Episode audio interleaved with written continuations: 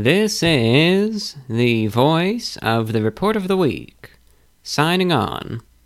Hello, ladies, gentlemen, and everyone listening to today's newest podcast of VORW Radio International.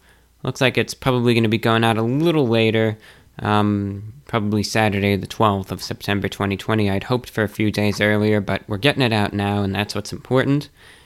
Uh, really, I'm not going to have any sort of extended introduction. I just hope you enjoy the show today. We're going to have um, we're going to have a few uh, good topics, some varied discussion. Broadcast looks like it's going to be a little over three hours, which uh, is still a good length for a podcast.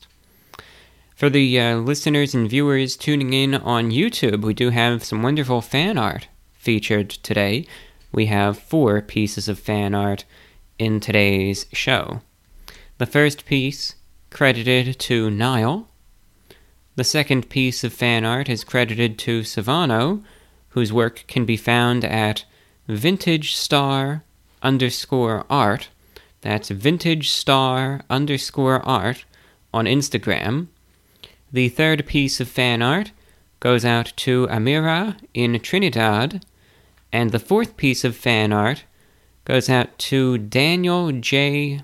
Oswiak22 on Twitter. I will spell that out, of course. That's Daniel, D A N I E L, J O Z W I A K 2 2 on Twitter. You could find all of these names in writing in the description, and I hope you enjoy this show. If you'd like to submit some fan art, by the way, all you need to do is uh, draw up a piece, uh, whatever you want to do, whatever you would like to make, and uh, send it as an attachment to VORW info at gmail.com and just let me know how you would like to be credited for it. With that, I hope you enjoy the broadcast. This is VORW International.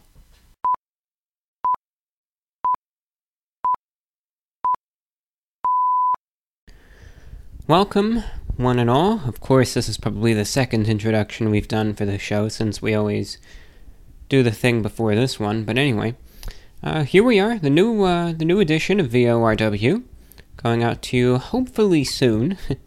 I say hopefully because I'm not afraid to admit, you know, when I do this broadcast in uh, different segments. And uh, this first part of the broadcast is being recorded uh, Wednesday, the 9th of September, 2020. So, uh, I mean, hopefully, again, this is going to be released very, very soon. Maybe I mean, if it's released on the 10th, that would be fantastic. Uh, but this is the final part that really, you know, I'm recording the beginning first. I've already recorded all of the uh, listener correspondence segments a few days ago. Uh, though I, I checked it, and there's nothing really that's an issue, you know, in terms of the flow of things, nothing time sensitive. The only thing is that I, I guess during.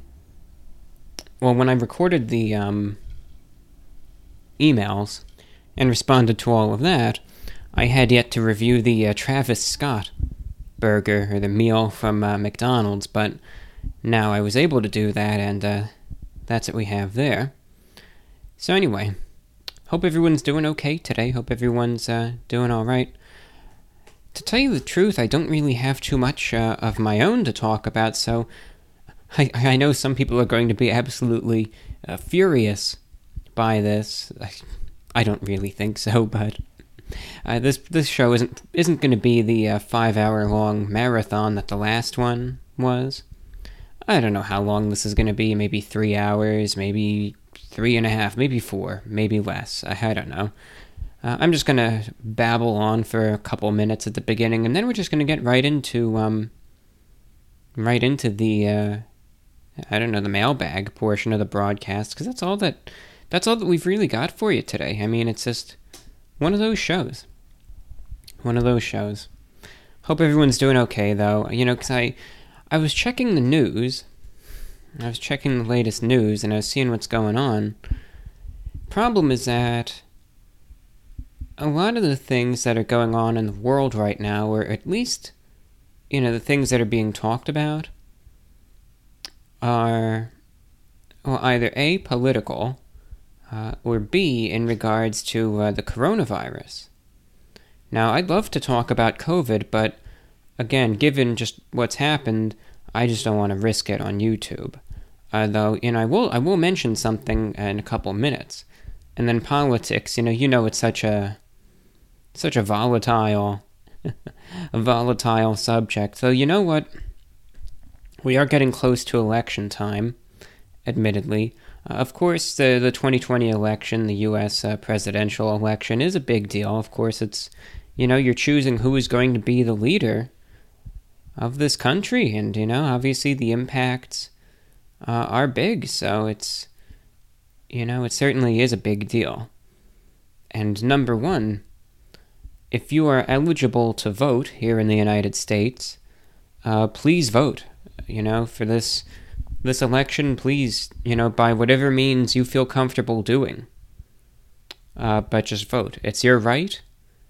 Exercise it. Now, who to vote for, that's between you and no one else. I don't care what anyone else says. Who you vote for is your business and your business only. It's not my business, and it's not anyone else's, except for your own uh, who you want to cast a vote for this election, be that Democrat, Republican, uh, third party. If you want to write in a, a name or whatever, that's that's purely up to you. All I ask is that you vote your conscience and vote for who you feel is best qualified for the position of President of the United States. Research the local candidates as well, and research any propositions on the ballot. Be a well informed voter. And that's all that I ask. I always hate it when sometimes you get channels and videos that try to that try to do that and they try to tell you go out and vote, but make sure you vote for, you know, so and so. You know, I understand a lot of people, you know, of course they have their sides, they have their supporters, and I get it. People are upset at me right now for probably saying that, but I don't care. That's my view, and you better believe I'm going to dig my heels in and stand by it. Just make an informed decision. That's all that I can say. And that's what I have said in 2016, and that's what I said in the 2018 midterm election as well. So that's all that I ask. But either way, uh, we have many of these you know, very jarring political headlines that tend to dominate the news around this time of year, as they did in 2016. You know, it's really no different. I mean, once we start making that home stretch toward the election, of course, you get, you know, one story after the next after the next. Uh, uh you know, I'll give, I'll give, uh, this is just a thought that's been in my mind and I thought it was just interesting because you just, who knows? When it comes down to the elections, of course, here in the United States, you have the Electoral College, and again, whether we like it or not, that's just the way that the system is. Uh, that's just that's how it is. You know, whoever gets to 270 electoral votes wins the election, regardless of popular vote. Right? That's all what it's about. Uh, that's all that it's about, the 270. One good site that I've used for years and years, uh, of course, is a site called 270towin.com, and it just has a, an interactive map, and you can, you know, play around with the states, and you can say, well, you know, if so and so wins this state or that state, you know, how is the election going to play out, etc. I I think for the 2020 election, and again, this is just my my conjecture. Uh, but I think it, it has the potential of being a very close election. That's another reason why I incentivize you to go out and vote. But I really. That's just what I see right now. That I think some people think that it's going to go one way or the other, but I don't know. I think you're going to see high turnout on all sides. And I really don't know what uh, impact the debates are going to have on it at this point in time. Uh, we'll see. I mean, some people thought that the conventions would have a big impact either way, because even in 2016, you had the convention boost in the polls, which which always does happen usually, and uh, that didn't happen this year. I think just because the just because they were virtual conventions, and I guess the enthusiasm, you know, it's just maybe for some it's just not the same as uh, you know seeing it live or whatnot, but I don't know what effect the debates are going to have this year. If, if that's going to be the same type of thing, will the enthusiasm just be dampened and not as many people will watch, uh, or will they will they have an effect? Or you know, I don't know. I just wouldn't count if someone is just betting on the debates having an effect one way or another. I wouldn't count on it unless like some sort of horrendous gaffe is made. But otherwise I don't know. I just I just think the turnout is going to be high. Uh, you know, for really all sides. And I just think it's going to be tighter than what some people think it's going to be. Who's going to win? I don't know. But one thing that I've actually I've been researching this today because it's a, such an interesting thing. And, you know, people make jokes about 2020, but wouldn't this be like the, the cherry on top for this year? If the election wound up being, especially in the Electoral College, close enough to the point where you actually had a 269 269 electoral vote tie. Right? So no one actually wins outright in the Electoral College. Right? Biden gets 269 and Trump gets 269.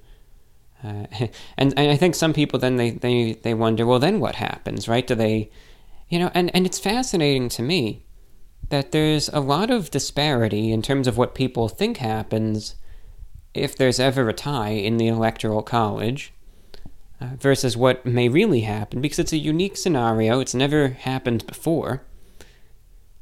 But I was looking and I was playing around with the political maps, looking at some of the polls. I think there's that realistic chance, very likely small, uh, of a 269 269 tie happening.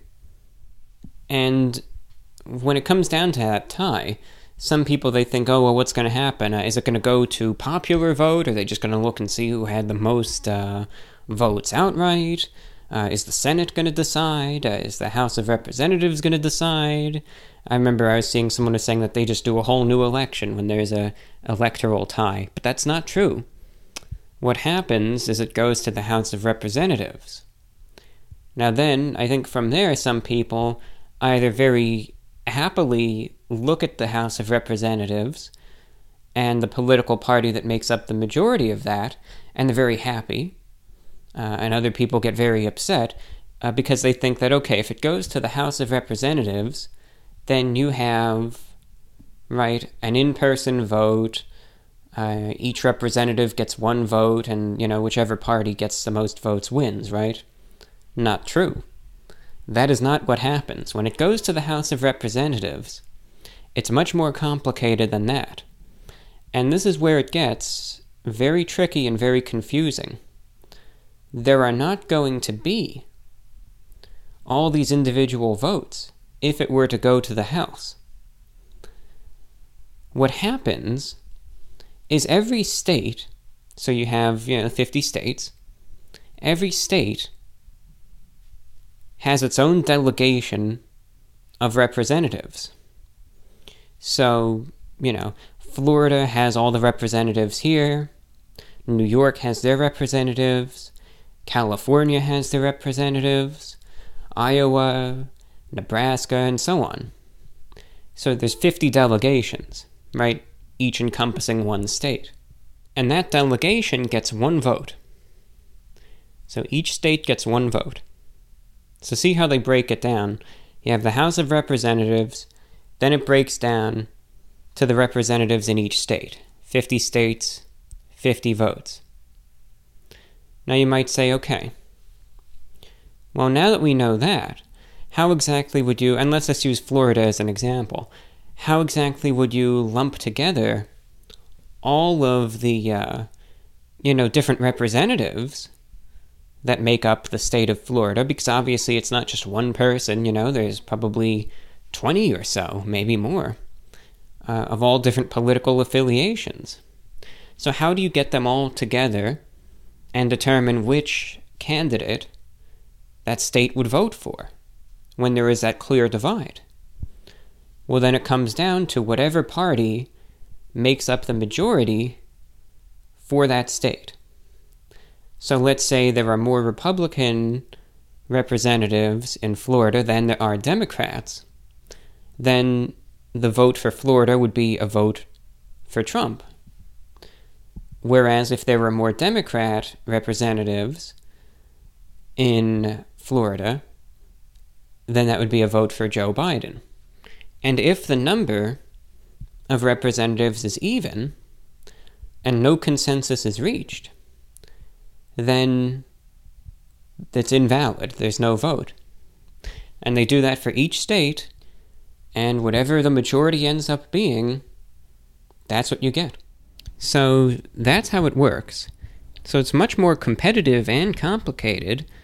Uh, now, obviously, and this is just stating the facts, looking at the breakdown right now uh, of the majority in each state, uh, of the 50, 26 are Republican, 23 are Democrat, and one state, Pennsylvania, is an even tie.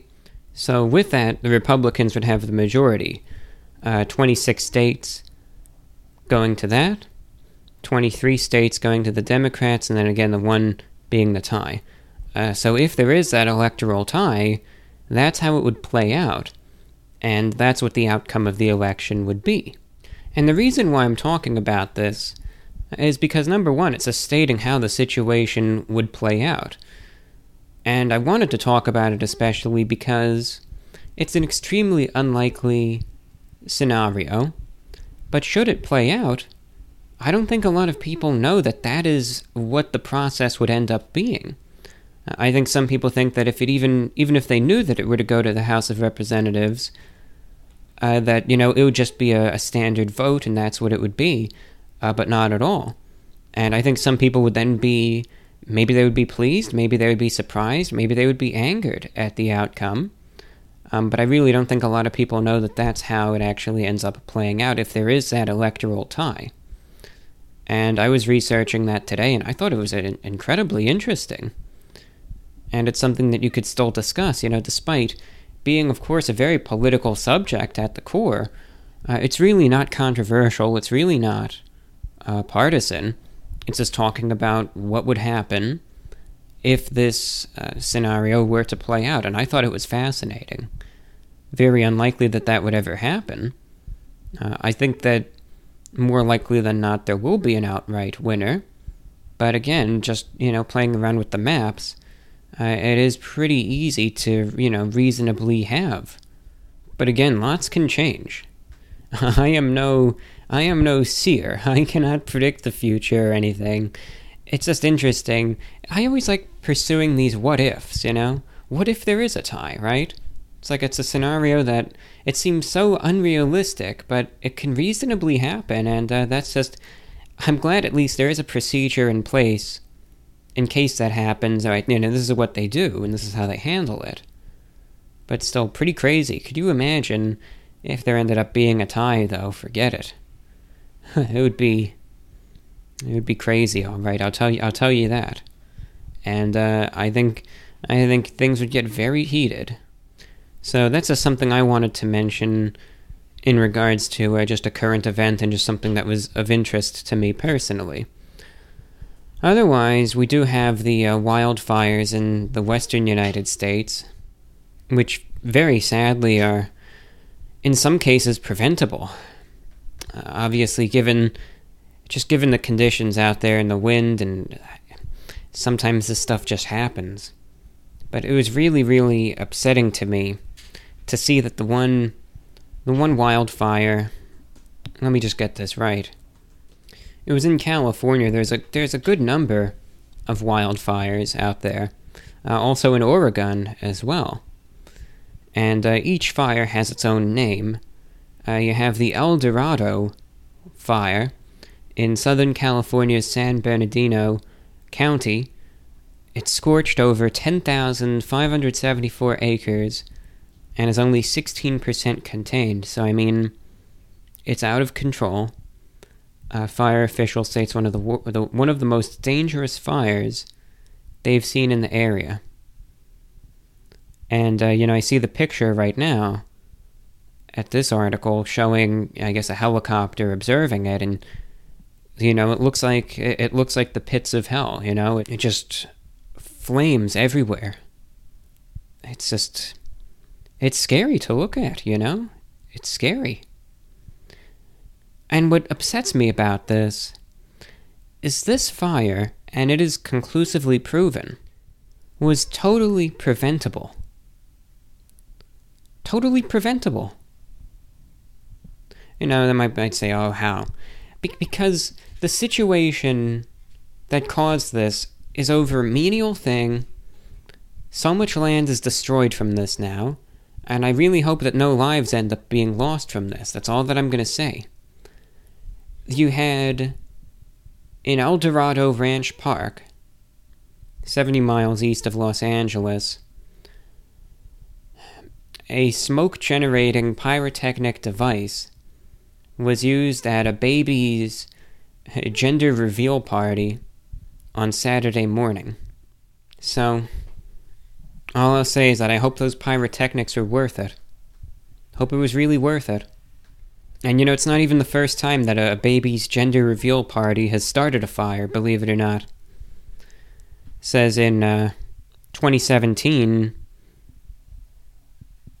an explosive device, part of a gender reveal birthday uh, thing, ignited a fire in Arizona that grew to 47,000 acres and caused 8 million in damages. So they they should have known the risks. They shouldn't have done it, and personally, I think they should be charged for it. Especially if it was mentioned previously not to use pyrotechnics in these situations. Uh, you know, given the, the conditions and how ripe they were for fire development.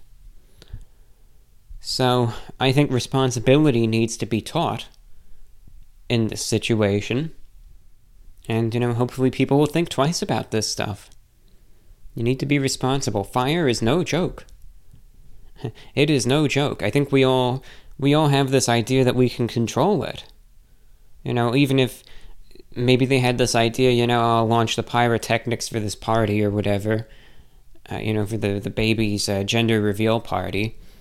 And if something happens, I'll be able to put it out. You know, I've got fire extinguisher, I've got a bucket of water. You know, I'll get it when it's real small and it won't get out of control. you know, you could have this plan and you can think it's going to go a certain way, but life isn't always the way you imagine it to be. You think if everyone was so skilled at being able to extinguish fires, uh, then we would have no need for such things, you know? You don't have to worry about house fires or fire departments, or we could all just put it out ourselves before it gets so big, you know, and out of control. We're all, we're all that good, right? And I mean, I've seen videos uh, of I sometimes I'll watch these in my free time of fire. Not people getting burned, you know, but just how it can get out of control because it's mesmerizing in a sense. There was one instance, and thankfully everyone was was safe. But you know, this is just on a small scale. But uh, yeah, it goes to show there was. It was one of those. Um, I don't know if it was a security camera or what, but it was filming the room, and uh, there's this old guy, you know, very old, I'd say probably in his late 80s maybe. He needed a walker and stuff, and he was sitting on one end of the room watching television or something. And on the other end, near the window, was a candle burning. And the window was open, and the curtains were blowing a little bit in the wind. And sure enough, the curtains caught on fire from the candle. And the guy didn't realize what was going on until the curtains were already fully engulfed, and, uh, you know, then the fire had already, just in a matter of seconds, gotten so large.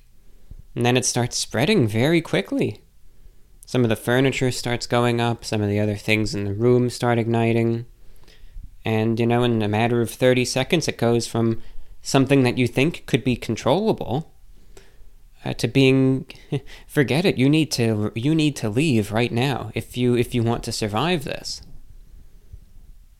fire is is no joke you know a good example another good example and it's not for the uh, faint of heart but you know you could read about it at least the uh, station nightclub fire from the early 2000s now that sadly resulted in I think it was hundreds of deaths. I'm not I'm not entirely sure about that, but I know lots of people died.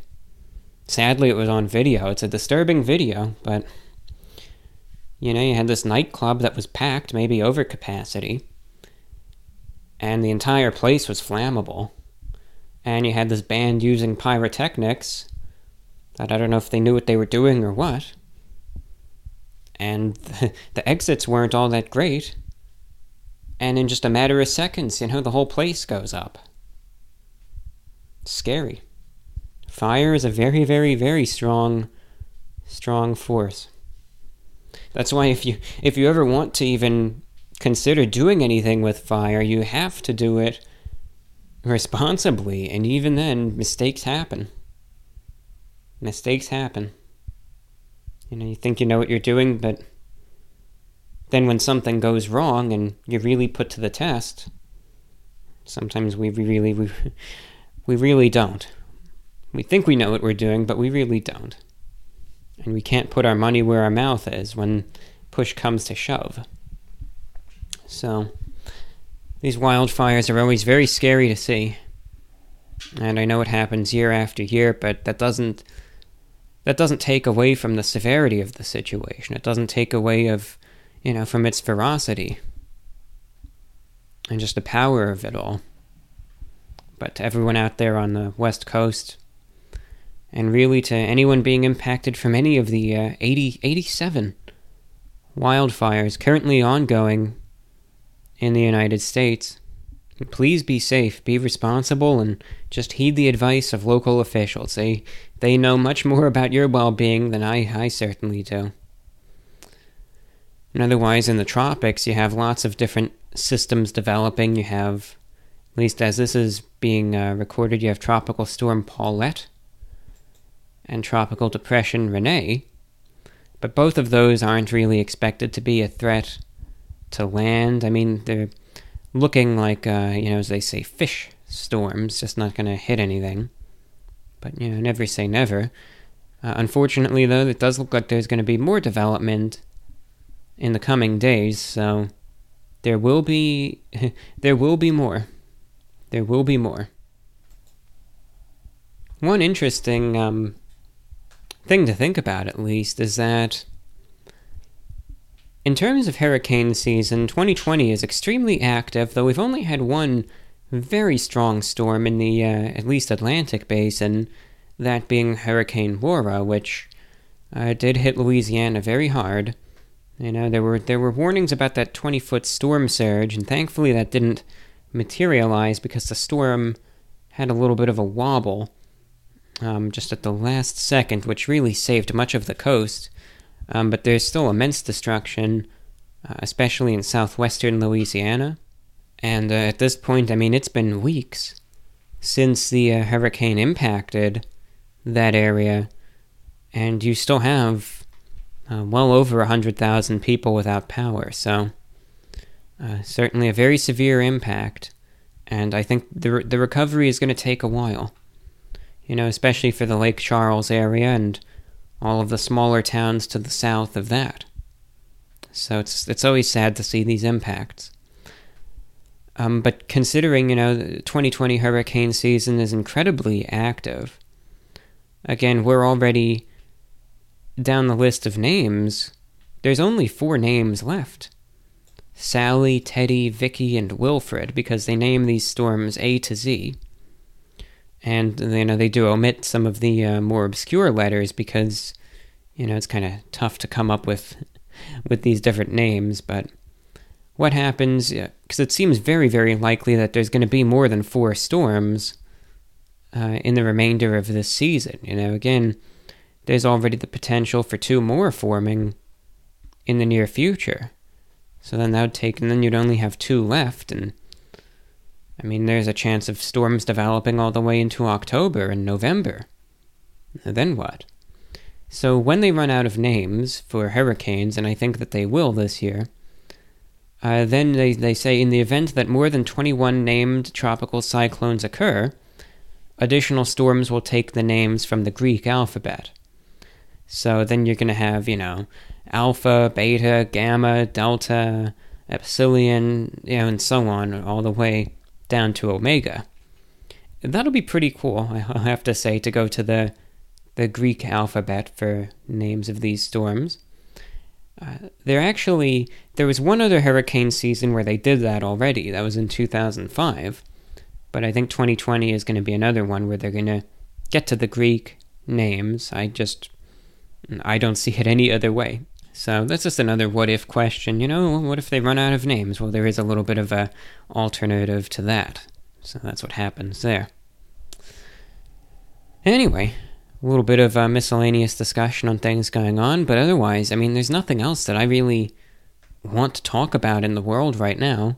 Uh, we do have lots of emails coming in to uh, address, so we're going to get to that in a minute. Um, but two other things to just mention in brief. Uh, number one, it was it was it was very nice to see, at least with the YouTube channel. I never expect this to happen. I never do, but it's it's always it's just nice to see. Uh, the one video that I recently did, the McDonald's Travis Scott meal review, actually performed very, very nicely. I made it, believe it or not, to the YouTube trending page of all things. And at least as I'm recording this um, segment right now, it says it's number seven on the trending page on YouTube. And it got uh, over half a million views in a single day, which is crazy. It's it's it's it's insane. You know, I didn't expect the video to even I never expect a video to ever get to that point and go um, you know, viral, so to speak. So whenever it does, it's it's a great surprise, but it's very nice to to see. And I always I hate talking about it because it feels I don't know, so crummy to, you know, I sound like some sort of gloating, disgraceful piece of garbage. But it always just helps the channel very much whenever that happens. YouTube is a website built really at this point entirely off of algorithms. For better or for worse, it's just how the site functions.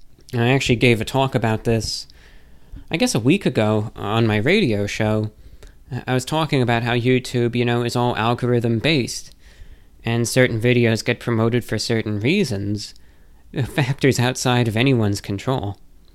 You know, I had no ability in, in this video ending up where it did. Um, but sometimes, you know, it's just YouTube promotes what they promote. Um, but obviously, you know, because the YouTube channel is really my livelihood, it's it's what I'm able to do to keep the lights on and uh, all of that. Whenever a video usually gets on the trending page, and it happens maybe once a year, maybe twice, at least in my case. Um, whenever it does, though, it usually ends up helping out the channel at least for a little bit. So that's always it's just nice. It's just a way that at least for a few days I can kind of take a little bit of a sigh of relief and I don't have to you know, I don't have to worry about things, at least for a couple days, and I can take a little bit of a, a metaphorical break, so to speak. Um, because otherwise, you know, you always have to continuously upload or think of things to upload, but sometimes if you get a little bit of a boost, you just let it play out for a couple extra days and you can, you know, take a little bit of a breather uh, without a worry that it'll hurt you otherwise. Uh, so it's it's just a little bit of a relief. I did not expect this to happen in 2020, though. I really didn't. But you know what's interesting? Uh, it, what's fascinating to me, and I actually, I you know, it's just. I, some people will find it silly, but it's just interesting. I think I even said in the video, I have my lucky brown suit on, and I, I did. It's a, it is a lucky suit. Uh, it's a brown, uh, double breasted suit. That's what I wore in the video. And uh, it's from the mid 90s. I think. I remember actually dating this suit. It goes back to 1996. Uh, so it's a vintage suit, you know, it goes, um. goes back to that. But that suit, I actually wore. Because I don't. Again, I've had very, very few trending videos, only a couple. I think uh, I'm just looking at the most popular videos I ever did. And even of those, only a few ever got to the trending page. I mean, the React to Mean Comments video did. Uh, the iDubbbz fast food tier list did. The Nacho Fries video from Taco Bell did. Uh, the McDonald's Szechuan sauce. Uh, the first Popeyes versus Chick fil A sandwich. That one, the chicken sandwich one, did. Um, is McDonald's garlic white cheddar burger really that bad? That one made it there too. But then after that point, I mean, so that's six videos right there. Uh, the seventh one was uh, checking out the new McDonald's dollar menu. Uh, then the eighth one was my skincare routine from 2017. And then the ninth and final one that ever got on the trending page is the um, Travis Scott meal. And what's just interesting to me is of the nine videos that ever got there, now in three of them I've had the exact same suit on. And all three have done very. So I don't know. It's just like like when I was getting dressed the other day to do the video. I don't know. For some reason, I just thought, you know, wear the brown suit today. You know, maybe not for any specific reason, but I don't know. I just, I just feel like it's good luck. You know, maybe there's nothing to it, but I kind of think of it as a lucky suit. Anyway, and it's nice too. I like the way that it looks, and it's very comfortable. So, even if it's not particularly lucky, it's a suit that I like, and I, I enjoy wearing it. Um, you know, but the videos that I've actually worn that suit in uh, were the Szechuan sauce one and the uh, iDubbbz fast food tier list one. So it's it's just interesting, just interesting food for thought. Probably coincidences, but still. right? It's it's just interesting. It's a nice suit though. Good um you know, the 6 by one configuration. That's actually every double-breasted suit that I have is in that uh, button configuration. You know, because usually, and that's a style that you almost never see uh, worn anymore. But that's all that I wear. And you can look it up for visual, um, you know, visual, but just differences. You can look up six by one, six x one, uh, double-breasted suit. And you could go Google search it, look it up on uh, Google Images, and you'll see the difference. The reason why I like it is because, you know, you have the six buttons, three on each side, and there's only one button that's actually across. Most double breasted suits, you know, have the two, where it's like the, the group of four buttons going across and then the two further up, but I just like this. I, I don't know. I like the uh, just the one that goes across because I don't know. I just like the uh, the way the three buttons just kind of go up the sides, and I like that the lapels are a bit lower because then that actually allows the lapels of the jacket to be a little um a little wider, which I like. You know, I like the wide lapel jackets. Uh, though within reason, like sometimes the, the, the 70s men's jackets, uh, you know, the lapels get so wide on those, it gets a little comical, but, you know, the 1980s, 90s, and um, then, of course, going into the more early 1900s, those jackets are always, I just like the style. But anyway, we got a little, well, we weren't off topic. We're not really talking about anything in particular. It's just a nice suit. That's all. That suit I ended up getting. I think that one came into my possession in 20. I'm inclined to say 2015. I think I got that one in early 2015, if I'm not mistaken. And I've had it ever since. It's a good suit. You know, again, it's just comfortable. I like it. Could wear it any time of year. I mean, it's. You know, you could wear it in the winter, you could wear it in the middle of summer here in Florida, or anywhere in between. It's just a nice it's a nice suit. That's that's all that I could say about it. So um anyway, just a development with the channel there and uh, I'm just kind of gonna let this video play out and just take a little bit of a breather again and and so if there's a couple days extra between now and then the next video I do on the main uh, Report of the Week channel. I apologize, but that's just why. I'm just going to take a little bit of a breather. You know, I'll, I'll do work. Maybe, you know, I might do another podcast in the meantime if I have a little bit of extra free time.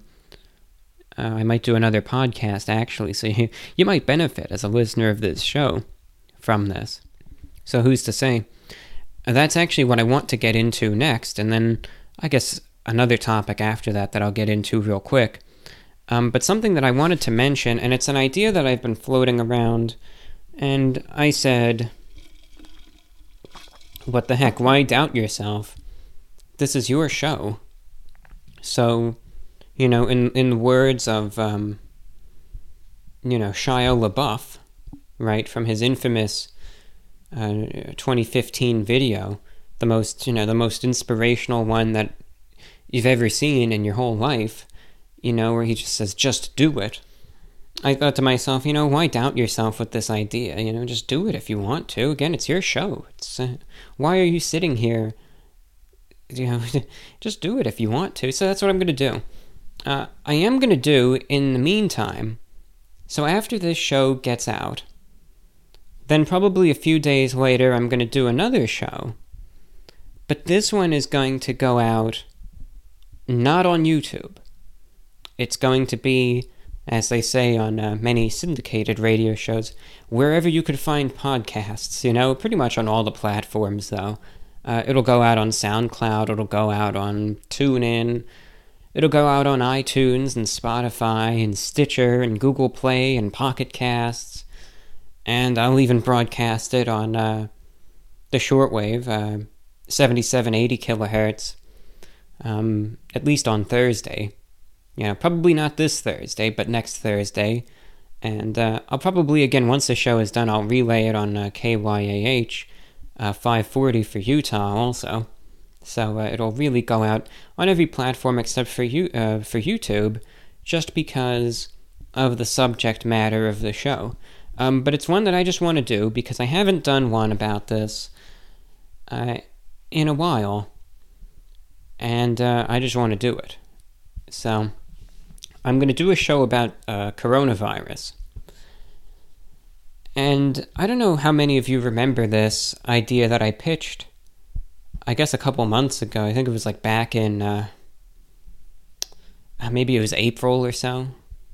And it was actually pretty successful. There was a lot of correspondence, a lot of feedback, and it worked out nicely. And it's an idea that, you know, because it was very well received, it was very successful, and a lot of people liked it. Um, I'm going to go ahead with it, but I'm just, again, you know, given how things were, uh, I'm just going to put it on all the other platforms.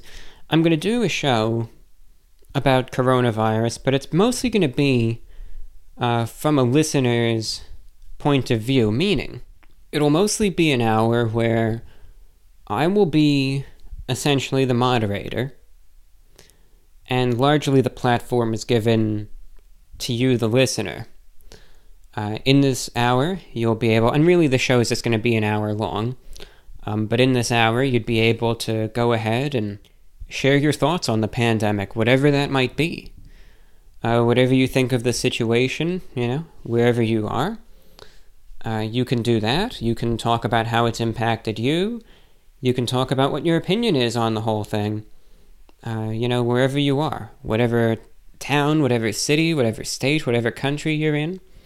You can discuss other aspects of it too, of course. You can just ruminate on it. You can give miscellaneous thoughts. You can discuss it from a medical point of view.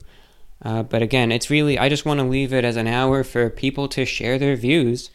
And uh, just as a way, instead of me just saying this, that, and the other thing, uh, way for you guys to get your opinions out, of course, on uh, probably the single most defining, uh, you know, event of the entire year, and something that is going to mold the course of, you know, the next few years to come. I know COVID and all that is a discussion that we've heard so many times, and we're sick of it. But even if we are sick of this sickness, well, it's not going anywhere uh, anytime soon, sadly. I think early on we really we really weren't sure about how it's going to play out, but uh, I think like it or not, this you know so-called new normal uh, is here to stay for a while. So, despite being probably talked about to death, uh, it's still going to be here regardless. If you are interested, again, this special um, broadcast will probably again just go out online and over a few select uh, radio outlets. Uh, you know, again, I'm going to give it a couple days to just let the correspondence come in, and then from there, I'll assemble it. I'll put together a show, and um, again, when it goes out, maybe I'll, I'll, I'll promote it on the social media. So just check that. But um, again, it'll be everywhere but this YouTube channel. So just bear that in mind. Uh, now, anyway, on the final note regarding that, if you do want to submit your thoughts, and again, it could be anything under the sun, all you need to do is just send an email to this show at vorwinfo at gmail.com. That's vorwinfo at gmail.com. As long as you keep the discussion relevant to uh, coronavirus, discuss it in any capacity you would like. I really, there is no, uh, there's no set limit or topic. Uh, as long as it pertains to that, then discuss it any way you want. Social impact, economic, uh, I mean anything. I really just, that's all that it is. Just talk about it, and uh, that'll just be the topic there. One thing that I am going to introduce for this show and this show only so it applies only to the, uh, you know, for this coronavirus um, program. It does not apply to this show, the one I'm doing right now, or any future podcasts that I do on YouTube or any other platform, just for this special coronavirus show that we're talking about right now. If you want to submit your thoughts in audio form, I used to do this a lot last year and then I stopped. But because this show is just going to be its own separate entity, it's not going to be a part of a larger program, and it's just going to be its own special hour. Uh, if you do want to submit your views, and I am accepting this again, for this show only, instead of writing, if instead you would like to record your thoughts and have your voice on the air, I am accepting submissions as well to vorwinfo at gmail.com. The way that works is it's pretty much self explanatory, but if, uh, let's say, you just have an easier time getting your thoughts out by verbalizing them, uh, then just pick up a microphone. It could just be your phone, it could be any recording device under the sun that you own uh, just enunciate your thoughts. What do you want to talk about, you know, regarding COVID? And uh, just send the file to me. Once you're done, send the file to me uh, as an attachment to the email. And uh, just send that off to vorwinfo at gmail.com. So you could also submit your thoughts in audio form and, uh, again, either in writing or recorded like that. So, I think it's just going to be an interesting program anyway. It's just because it's a topic that's still of interest to me and I think many others. And it's a sensitive issue, of course, that, you know, again, I don't want to upload on the YouTube because a bunch of those got removed. Um, but I still want to talk about it. And I think because I haven't done a show about COVID in so long now, uh, you know, I think there's no harm in doing another one. So that's all, and it's going to be very interactive. It's really just a place for you guys to, uh, you know, get the thoughts out. And again, I'd largely just have the role of a moderator, but I would, you know, lead the discussion, so to speak.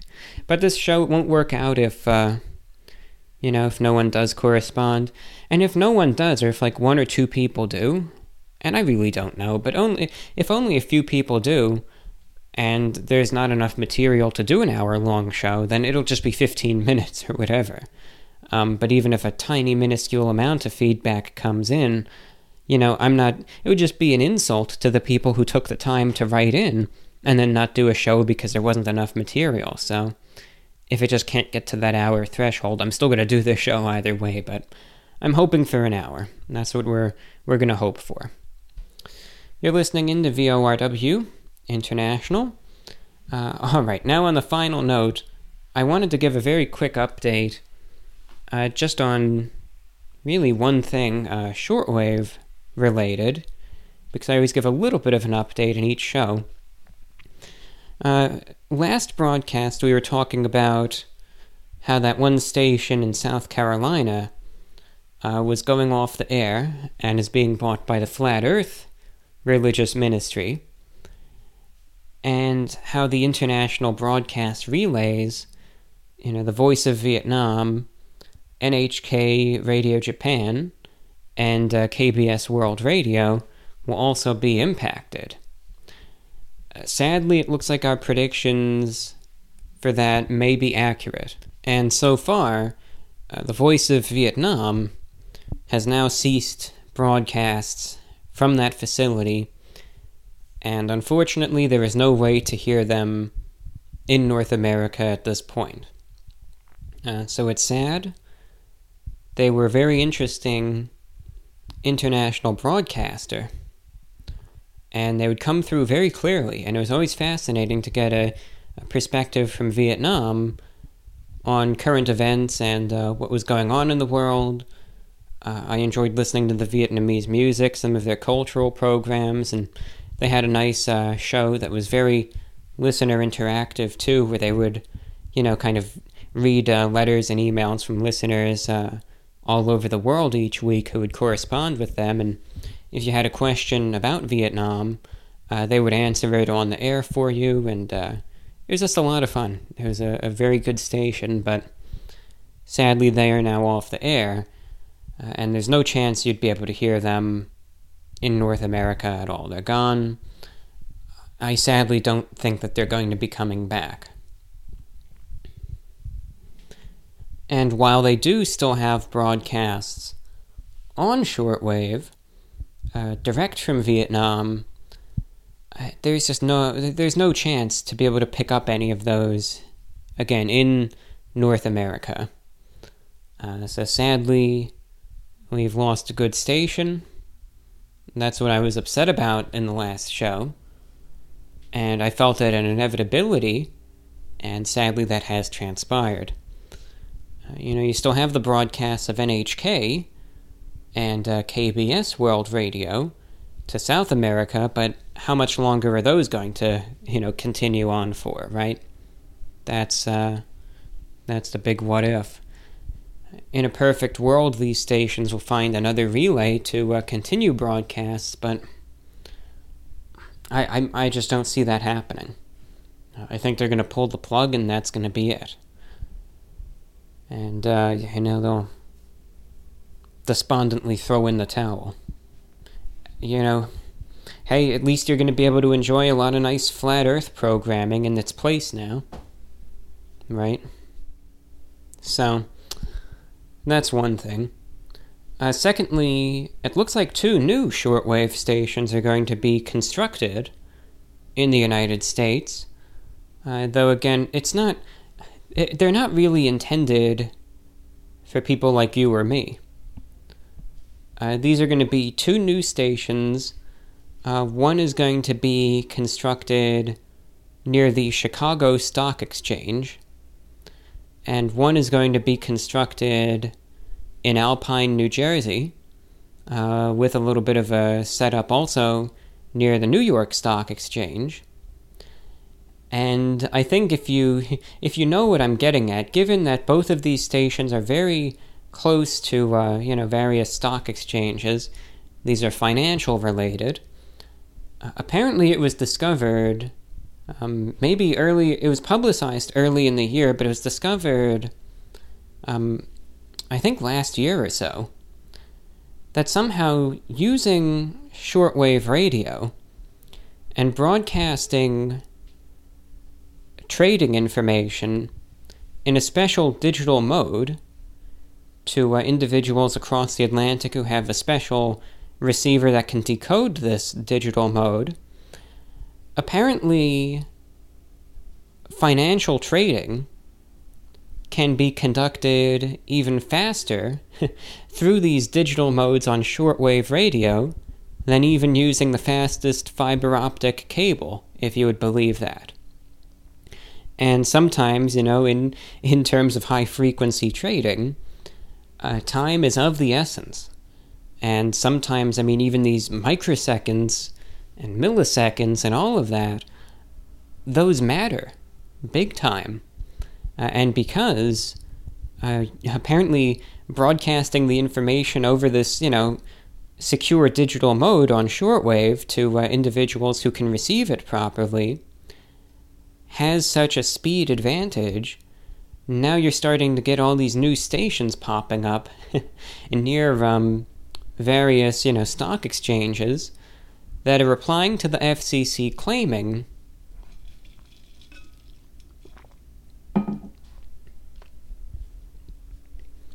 that they are going to be broadcasting programming, you know, in this digital mode uh, for individuals who can decode it, and that it's just going to be talk programming and uh, religious uh, audio and, um, you know, uh, educational shows. But really, I mean, come on, you have all these stations coming on the air now, right near these stock exchanges, within the year that it's announced that this is possible and they're all going to want to broadcast in this same uh, special secret digital mode that works for these uh, trading, you know, this trading information. So, what is it going to be? Is this some sort of new push to, uh, you know, try to have this digital radio on shortwave, or is it just uh, stock traders trying to get an advantage? Of course, it's the latter, and uh, they're not even really trying to hide that fact. So there's going to be a few new stations on the air. Um, it's just going to sound like noise, you know, on a regular radio, so it's not anything to listen to. Um, but certainly Wall Street is trying to get into shortwave a little bit, which is kind of funny. You know, to see such a such a an organization like that, you know, to to get into such an antiquated medium in this day and age, but some listeners have an objection to it. Uh, as for me, I'm pretty neutral. Uh, as long as they are legally allowed to do this, uh, then by all means let let Wall Street get into shortwave and let them do uh, let them do what they do. Uh, if anything, you know the shortwave transmitter uh, companies and antenna companies, this is the best thing that could ever happen to them, because very very few people are ever ordering these types of things anymore, and now to start getting you know contracts for these various trading firms that you know they're getting into business again. Uh, the shortwave transmitter market is getting a much needed boost right now. But it's just interesting to see that uh, there are a few new stations coming on the air for the, uh, it seems, for the stock traders. So that's just interesting to see. At least two stations right now, but I bet there's going to be more also. That's all that we've got for you uh, in terms of this miscellaneous discussion. Coming up next is the uh, mailbag portion of VORW. In this segment, you can, uh, well, it's just a place where I read listener correspondence.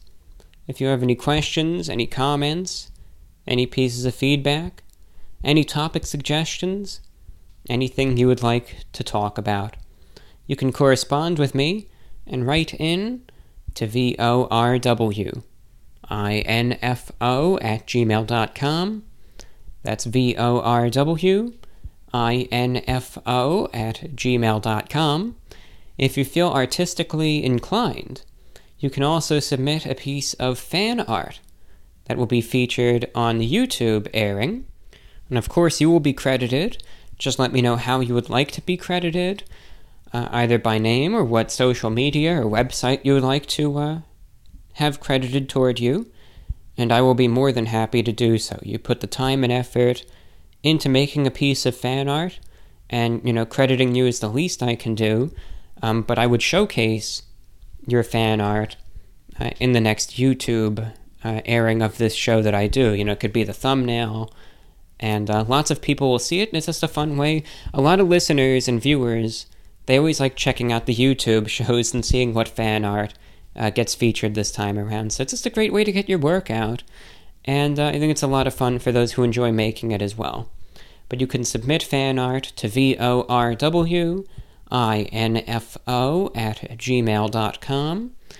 And uh, again, just include the fan art as an attachment I'll download it, I'll take care of it, and I'll do all the legwork from there.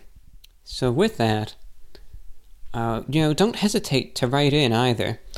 The last show that we did uh, got a very, very good amount of uh, listens, at least that I could track, uh, in the many tens of thousands, but the actual number of pieces of uh, correspondence received was uh, actually lower than usual. And I think that might be because uh, some people maybe they see all the all the listens and they, they think, well, you know, he must already get flooded, you know, and he must have thousands of emails. And, you know, this time around, actually, there weren't all that many that came in. Uh, so if you do want to write in, please, by all means, the more the merrier. And, uh, you know, if there's something that you want to contribute, something you want to talk about, again, a question for me, a topic you want to hear discussed, or anything in between. Um, it could even be if you read something interesting, you know, on Wikipedia that you want to share. Uh, if you listened to something interesting on the radio that you want to talk about. If you watch something cool that you want to suggest, by all means. Uh, this is a clean slate. Talk about anything you want. And also bear in mind again the special COVID show, but this um, request for feedback is going to be for the next full blown podcast that I do, not the COVID thing. Right? This is just general stuff for the next show, just like this one, you know, that's going to follow this on YouTube. I think you all get the hang of it. No need to try to oversimplify things and then make things more confusing and so on and so forth. So, with that, let's open up the email and let's see what we have to read today. And uh, let's start off today's edition of the Mailbag Show. We'll start it off with a uh, little bit of a sip of water. I think I kind of do that in every single broadcast, but I don't know, why not? It's a good luck. Good luck water sip, right? Anyway, as I get up and, um, you know, continue to pace around a little bit, you may, I, don't know how well this will actually register on the final recording. I really don't. You know, sometimes I, I hear something with my own ears, but it doesn't really, but then, you know, it shows up anyway. I don't know. I know the microphone is highly directional, um, but if you hear a little bit of like a low humming sound in the background, all that is is the air conditioner. I usually try to keep it off um, while I do the recording, just so I don't have that noise interference, but tonight is just one of those nights that it needs to be on. So, you know, that's just that's just what it comes down to. But anyway, I apologize uh, if anyone happens to uh, find that a bit annoying. I I do apologize once again. Okay. So with that, let's uh, take a look at the emails that we have lined up here.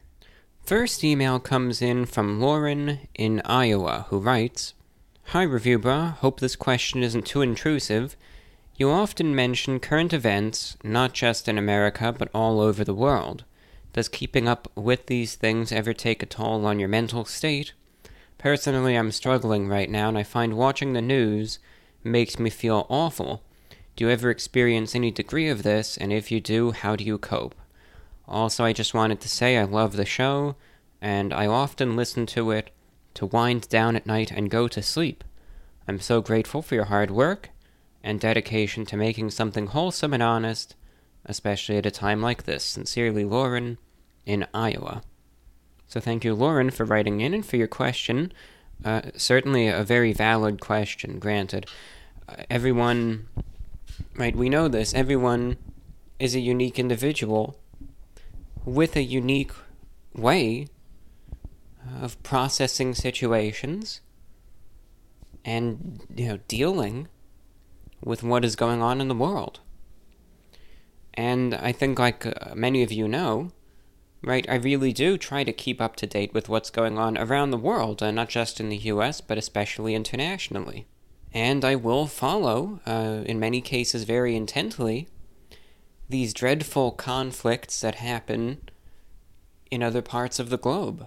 So I will say this it all depends on the situation.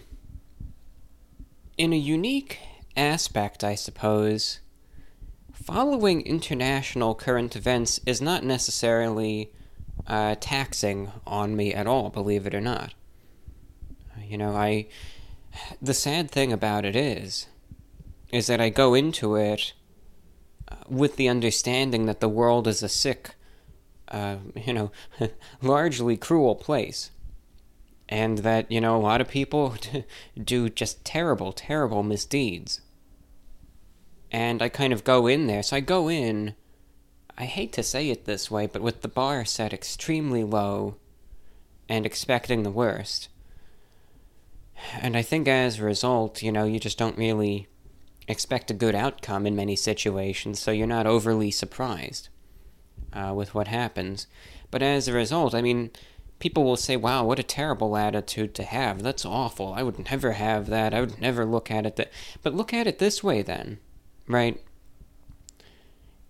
In a world where obviously you know, humanity just is what it is, right? And you follow these very violent events and civil wars and you know i, I follow uh, what's going on with various extremist groups such as the uh, islamic state remnants right? What's going on with taliban etc and obviously the things that they do. Uh, i'll even you know monitor the uh, boko haram in nigeria which again isn't all that active and al-shabaab in somalia and again, these groups do absolutely terrible atrocities. So, to, to follow what's going on there, or to monitor, let's say, some of these dreadful authoritarian uh, regimes that, you know, unjustly uh, kill and, uh, you know, torture protesters or whatever, right? To look at some of those things with an attitude otherwise, saying everything's going to turn out great, and then see these things happen, how is that going to make you feel? It's going to make you feel defeated, it's going to make you feel demoralized, and it's going to eat away at you. Uh, when I look at things, unfortunately, again, expecting these sorts of actions, how does it make me feel when something turns out better?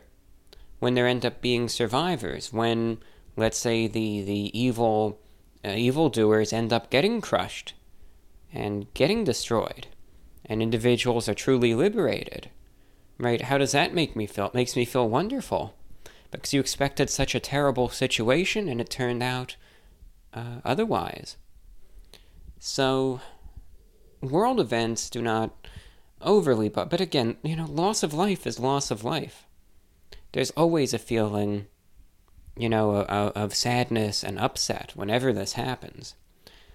But I just try to look at it more from like a news perspective, so that's why it doesn't get me uh, upset. I will say though, one thing that I can't stand, and I actually deliberately go out of my way to avoid, uh, is uh, you know mainstream politics in the United States. I, actually deliberately go out of my way to avoid that now. I'm so sick of it. Um, when the election is over, I maybe I'll watch some of the mainstream news networks again, but I'm so sick of it.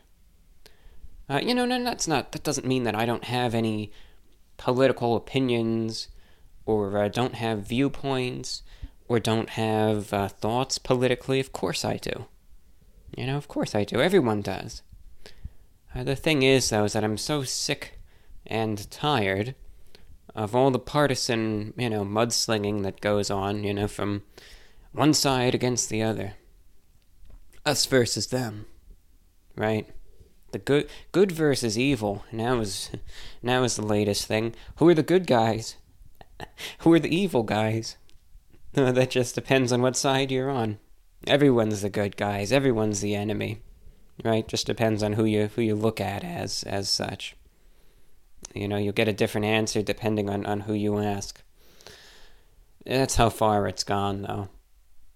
You know, I even I go as far as to say hyperpartisan.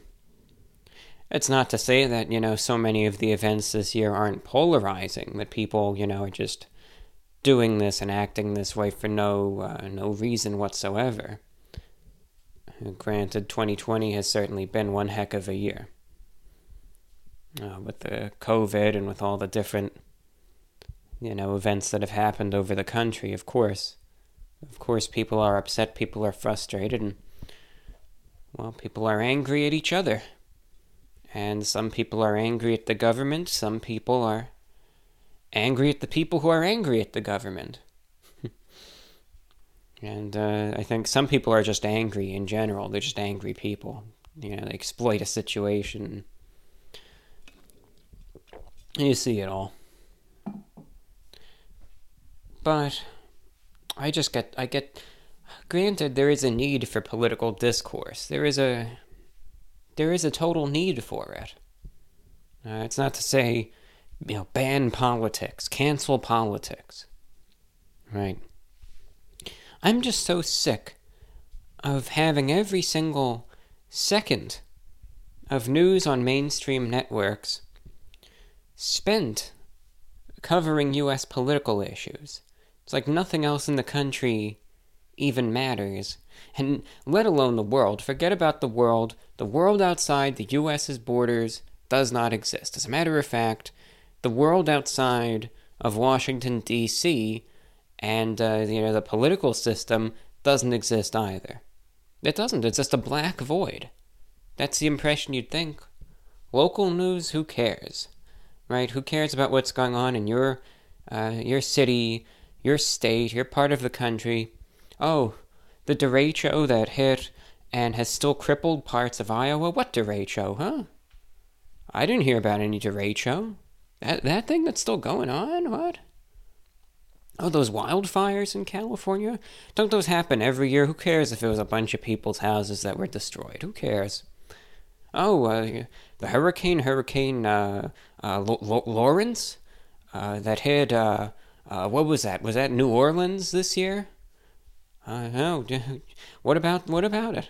I didn't hear about that for more than five seconds because you know, nothing is devoted on issues that I think, and that's just from the natural disaster point of view. You know, we're not even going to get into anything else. But so much stuff just gets wasted on these hyperpartisan attacks and this, uh, just this incessant back and forth, back and forth, back and forth. You know, I'm very, very thankful that I don't have cable at this point because, and I'm just, I'm speaking my opinion.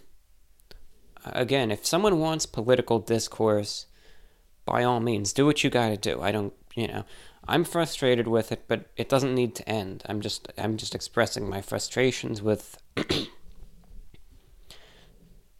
how I feel it eats away at coverage of, I think, serious events that really deserve it more.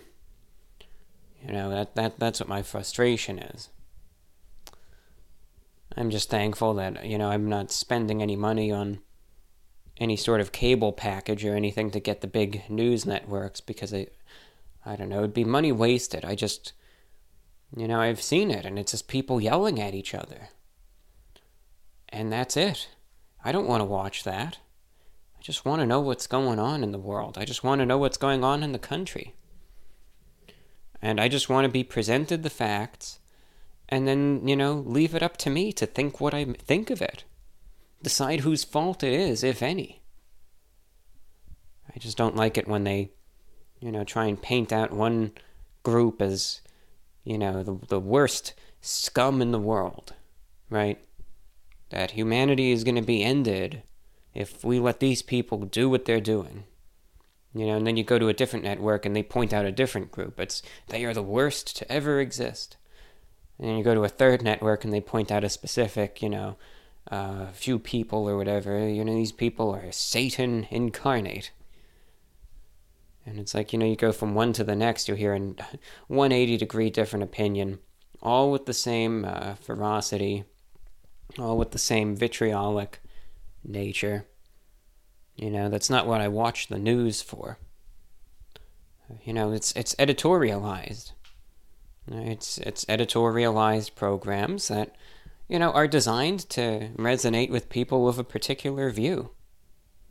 You know, but unless you're an ardent, uh, you know, supporter, but even then, I, I honestly think some of these networks, even if you are an ardent supporter of whatever political movement they align with, I think that the overall abrasive, in your face, you know, spoon feeding attitude that some of these places have, even if you agree with everything that they say, just stylistically, it would still not be something that you'd want to watch. It just gets too much. You just need a break. You feel tired, you feel exhausted after the. You know, you don't even know what to feel anymore. You know, I just like watching news for coverage as unbiased as possible. And that's. that never exists, but as possible. Those are the words. As possible. Again, it's not. You know, it's not perfect. But I just want it unbiased as possible. Uh, of local, uh, but also national and, you know, international events. I'll tell you this, you know, from my experience at least, uh, watching television as of late, and I, I will say this uh, over the last month, I've been watching uh, TV a lot less. A lot less. I don't know what it is about it, but I just don't get the same appeal from it anymore. I actually go and I'll just unplug the TV when I'm not watching it. I don't know, I just don't like having it plugged in. And I'll just unplug it, let it sit there. You know? And then if I want to use it, plug it back in for however long, do my thing, and then unplug it again. Uh, but even then, from what TV that I watch, the local news stations, you know, just for the immediate vicinity, do a marvelous job reporting. You know, they all do a fantastic job. That's the type of news uh, that I want.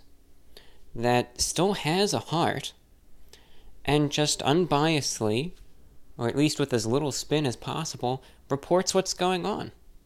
You know, you want to know what's going on, the good and the bad in the area, then watch your local news. And you'll get it compared to the national stuff.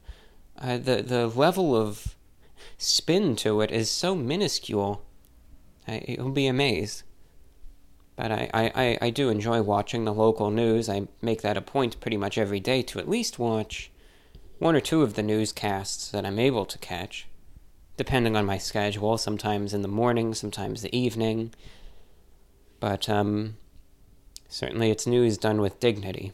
It's not done for show or performance or to try to make you, you know, do this or that or whatever. It's just news. It's how it should be. Um, but then after that, like in the mornings, for instance, I'll watch the local news, and then, you know, you get what what always comes on after the local news in the mornings, or especially very early. You get these nationally syndicated um, morning shows. I guess, as they would say in the UK, breakfast shows. And you know, whatever one that it is, be that the Today Show, uh, Good Morning America, or whatever other derivatives there are. I know there's tons. Uh, what do I do? I, I turn the channel and go watch something else. Usually, one of the neighboring channels broadcasts the show American Greed, which is about uh, financial criminals, and I'll watch that. I always, as soon as one of those nationally syndicated programs comes on, I turn the channel and go somewhere else. I just, I don't even watch it anymore. I'm so sick of it. I'm just disillusioned with it, I guess, is what I'm trying to say. Just the whole style, the whole the anger, the vitriol. Again, not to say that some of it isn't justified, but you know, especially on these platforms that say that they inform you, that say that they try to remain professional, and that say that they're going to conduct their service with dignity. Yeah, right. yeah. So, I actively avoid that. Not to say that I keep my head in the sand. I still follow very, very well what goes on with the U.S. Po- As a matter of fact, I monitor all the stuff uh, going on with the election. Uh, I check the polls, I check all of that. I even check the betting markets. Some of that stuff is pretty interesting, let me tell you. But that doesn't mean that I sit there and watch these screaming talking heads all day. There's ways you can still stay informed with that but avoid the vitriol that uh, comes along with so much political reporting nowadays. So that's what bothers me. That's what um, you know. You just see these people going crazy, and that's what gets me when it comes down to news, and that's why I actively avoid it. Because if I sat there and watched and watched this stuff all day, would I be any better informed about how things are than I am already? That's highly doubtful. Because again, I already try to keep in touch with everything, but my stress would be a lot higher. Probably be more upset, more anxious, more disappointed with the state of things. And would it get me anywhere? No. I wouldn't be any better off in any way, shape, or form. That's why I avoid it. Now, if you're a fan of that stuff, then go ahead, watch it, you know, do what you want to do. But this is just conjecture about my personal opinion and why I'm not a fan of that, why I don't watch that. So, I mean, that's what it comes down to. So, thank you again for writing in and uh, for your question. Let's go to uh, next one up. Okay, we have listener writing in saying, Hello, John. I wanted to write to you for a long time, but rather than the long procrastinated letter I planned, here instead is a snapshot of an actor I admire, Robert Downey Jr., in a series I was just enjoying. When I saw what he was wearing, I just knew I had to share it with you. Check out that collar. So we have a picture of uh, Robert Downey Jr. The name, let's see, what's the name of this? Looks like it's the Age of AI. Let's just make sure this Age. I just don't want to say the wrong thing, you know, of AI. Now, I'm not very up to date on this stuff, but let's see. That looks like him to me. Yes, indeed. Robert Downey Jr. hosts the brand new original YouTube original series the Age of AI. Wonder what it's about. Let's look this up. What is it about? How AI has shaped the world. Okay, well that's that's fair. Sometimes you know the title gives it away. Sometimes it's more cryptic, but okay. All right, that's fair. Anyway, uh, you posted a picture of him there, and yeah, he's looking good. You know, we were talking about the wing collar and yeah, you know, he's going with the three piece suit. Got the tie on. It's kind of like a little bit of a cravat, but also a tie. Maybe it's just a very thick necktie, but he's got the wing collar going. That is a good look. That is a good look, absolutely. I, I got distracted anyway. you, you, you, wrote, uh, when I saw what he was wearing, I just knew I had to share it with you. Check out that collar. He's always been someone whose style I admire, and I think you can also appreciate his good taste. I adore anachronistic dressing and love your style as well. Well, thank you, number one. Uh, I, I certainly uh, appreciate that, and yes, that is a very good look. A very good look. Uh, continuing on with your uh, letter, you continue I'm just a fan and I really admire you. I like the voice and speaking pace and how your vocabulary and style of communication have improved as you've grown. I've been delighted by your wit, humor, and strength of character, stoicism and strength, and just your self confidence, self knowledge, and individuality. Well, thank you very much for your very kind uh, email. Uh, I know you wanted to uh, be anonymous, and I certainly uh, respect that. Uh, but thank you very much for your kind email. I, I really appreciate it. And it, you know, I, I really do thank you for your kind words. I know many of the things that you mention I don't necessarily see in myself. But I, I really do thank you, and, and I'm glad that you enjoy this this channel, that you enjoy these broadcasts. And uh, again, thank you very much for your sincere, for your sincere kind words. It really means a lot to me, and I don't mean to say it like a broken record when, you know, such lovely emails do come in. Uh, but kind emails like that really do. You know, when I see that, you know, sometimes you get the negative comments and stuff that come in uh, just in, in absolute droves on the YouTube. But you know, when you see when you see emails like that from you know genuine viewers and listeners, uh, the good outweighs the bad by a long shot. So thank you so much. Next email up comes in from Susie writing.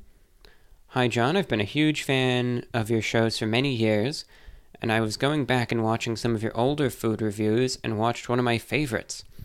Planet Wings Suicide Wings. My question is just a simple one. Did you ever go back and eat the other nine wings at some point? I know I couldn't have. Uh, keep soaring and with your amazing talents, and thanks for being a wonderful and funny person. So thank you, Susie, for corresponding. Yeah, the Planet Wings Suicide Wings video.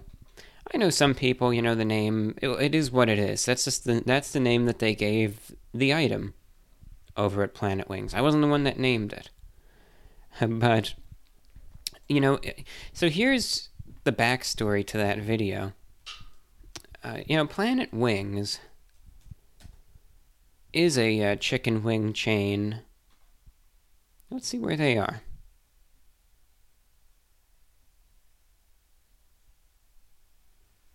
What the heck? I'm just looking at this real quick. And I'm not going to edit this out. I'm not going to. I'm just a little confused at something because I didn't think.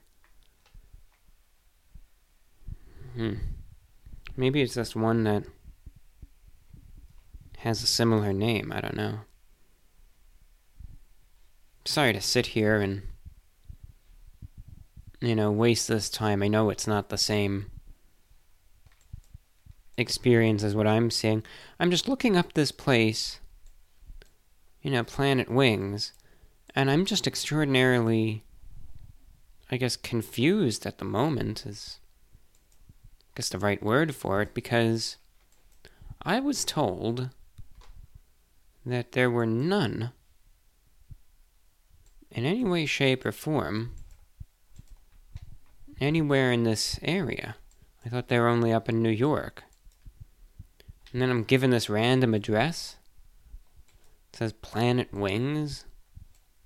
Is it even a restaurant? I don't know. I don't think it's the same one. Well, let's look. Let's just go on their website so I can quit wasting time here and let's find out where the locations are. I was going to get into it anyway, so. Yeah, there's none in Florida. So, and what the heck is even this Planet Wings that show? Who knows? It's a bootleg Planet Wings, right? They're they're they're secretly they're doing other things. They're not serving wings, all right. I joke. I bet it's another place with the same name or something. I don't know. I don't know. Anyway, so Planet Wings uh, was a chicken wing chain up in New York and New Jersey. Now they're not the largest chain, but especially when the channel was smaller. They were large enough to warrant a review, and heck, who doesn't like some chicken wings, right? Um, but let's see how many locations there are. 1, 2, 3, 4, 5, 6, 7, 8, 9, 10, 11, 12. A dozen locations. I think there were more, but they're mostly located in uh, Rockland County, uh, looks like Westchester County, Orange County, even a few down in the city, and uh, down in New Jersey, like uh, in Edison and Garfield, and I don't think there's any in the Bronx, but it looks like there's one in Staten Island. So there's a couple. Mostly looks like they're north of the city in the Hudson Valley, but there's a couple. But anyway, Planet Wings first opened up very close to me back in 2012. And I was elated because, uh, you know, the the place before the Planet Wings opened was this old, I don't know, like dollar store or something, and the stuff there was always garbage, and I never was interested in it. So when the place went out of business and this wing place opened up, you can imagine my excitement because this area wasn't all that varied in terms of um, food options. Very very close, and I like my wings, right? So to have a wing place open like right down the street, how cool is that? You know, it's like, wow, I've been waiting for this. Uh, so I was really, really happy, and I would go there often. I'd go there like a, more than a weekly basis, a couple times a week. They had this really good deal. You know, I always liked the boneless wings. I know people say what they say about the boneless wings. That one guy in Nebraska gave the gave his compelling speech at uh, the city council there, or whatever that was. And he wasn't wrong, but, you know, they're just called what they're called. You know, they're glorified chicken nuggets with the wing sauce, and if someone wants to call it a boneless wing, then let them call it that. But uh, I would always get the boneless wings there. They had a good deal. I would get like a 10, uh, even 15 piece if I was really ravenous. Uh, sometimes I get a burger too. You know, the wings were the best, but the burgers were pretty good. And uh, eventually I made it a point to start doing reviews of uh, their items because, again, it was right down the street. There were enough places that it was like, it was big enough, again, to, I would say, warrant a review. And uh, I just went from there. You know, I'd go there all the time, so I mean, why not? But I did so many reviews. Let's see, from first one was on August of 2012. I tried their just what was it? I guess their medium wings. That's what I would always get. That was my go-to. I did a ton of reviews in uh, late 2013, early 2014, and I even my last reviews were in 2015 and then in 2016. That was my final one. But uh, they had so many flavors of wings. They had, oh, all different types. I mean, like, let's see, the ones that I did, you know, they had mild, medium, hot. They had, like, Inferno, um, butter garlic, classic barbecue, honey barbecue, Jamaican jerk, hot barbecue, smoky mountain barbecue, hot gourmet garlic, um, oriental sesame, sweet and tangy lemon pepper, uh, honey mustard, you know, and all this stuff. Like, there was so much. And that wasn't even it, but, you know, that's how many reviews I did. And, uh, yeah, I. So here's the here's the thing with the suicide wings. Let's look. Here's a copy of their menu. Let's look. No, it wasn't as big as I thought it'd be. All right, never mind. But either way, so they had all these hot sauces. You know, they had again mild, medium, hot. You know, then they had like Inferno, and then they had the suicide wings, and that was the spiciest wings on their menu. And I remember I went in there that day. And I said, you know what? I've never gotten these. I never eat the hottest ones, but for the sake of the review, I'm gonna go in. I'm gonna get the hottest, the hottest wings they have and uh, I'm going to do a review on them. I remember when I went in that that uh, day. Again, I think it was like November. Um, I think maybe December. But I recall, you know, it was a winter day, winter night even. It got dark already. And I remember the crew in there, they all knew me at this point because I was a regular. I mean, you know, I'd always go in there. They knew who I was. This was before the YouTube channel was all that big, so they didn't you know, know me from the YouTube. They just they knew me because I was just a regular there, you know? I just I was a frequent customer. So I remember I go in and you know the guy he's there he's saying, you know, what you know what'll it be today cuz he's so they're so used to me just getting the more mild stuff. And I tell him, all right, I'm going to get a 10 piece order of the boneless uh, suicide wings. And he, you know, in this expression, he's like, oh boy, good luck with that. I think that's what he said. And then uh, one of his co-workers who was kind of hanging out, he said, "Yeah, you're gonna you're gonna really be in for some spice. I'm just warning you." And I said, "Yeah, I I know what I'm getting myself into. I'm just gonna give it a shot." So they prepared them. I did the review, and I tried them out, and oh boy, were they hot! It was the hottest uh, food I ever ate, ever, even to this day. Nothing else even comes close to that. It was like a type of heat that I had never felt before or after. It was like it was so crazy that even when I opened the styrofoam receptacle that the wings were in, they were coated in the sauce. And I mean, I could just smell the heat. Like, I don't know, I could just smell heat. It, it was just like the fumes, you know, of the sauce were so potent, even that was getting to me. And I ate the wing, and I remember the first thing, and I, I even remember I was able to vocalize this, was like the moment the spice was fully received, I felt like this rush of blood just go up to my face. And it was strong. I mean, I was in a in a state the whole time. But I mean, look, it was a good product because the goal of the item was to be the spiciest thing. And oh yeah, was it spicy? Wasn't necessarily enjoyable, but it was really really spicy. And you know, I remember that video, a lot of viewers at the time, um, they really enjoyed it. They got a kick out of it. But you know, that video doesn't. I don't think it's as big as. Well, no, no, look, I, w- I was wrong. I remember for a while it had really stagnated, but. Now it's got close to a million views, and I would say for good reason. I remember I was. Oh gosh, I was in such a. such a state with that one. And I remember in the video, I remember saying like something like, "Cause I got the ten piece," and I was saying, "Oh boy, you know, I got nine more to go." you know, God help us all, or I, I said something like that. Uh, from my recollection, I'll give you the honest answer. I didn't eat the other. I didn't eat all of them. No, I, I couldn't. There was no way. There was no way. I couldn't do it. Um, I had a couple more, but the way I ate them was so different compared to the first. I took a knife and fork, and I had to cut it up real small. Yeah, that was the only way it was tolerable. You know, cut it in half, then cut the half in half, and maybe eat that.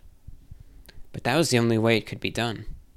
There was no other way. But so I might have eaten like two or three more, but that was it. There was it was just impossible. But yeah, the Planet Wings reviews. You know, that brings me back. I mean, for me, uh, late 2013, early 2014, it was a really, really tough time. Uh, with the YouTube and with all of that, I was.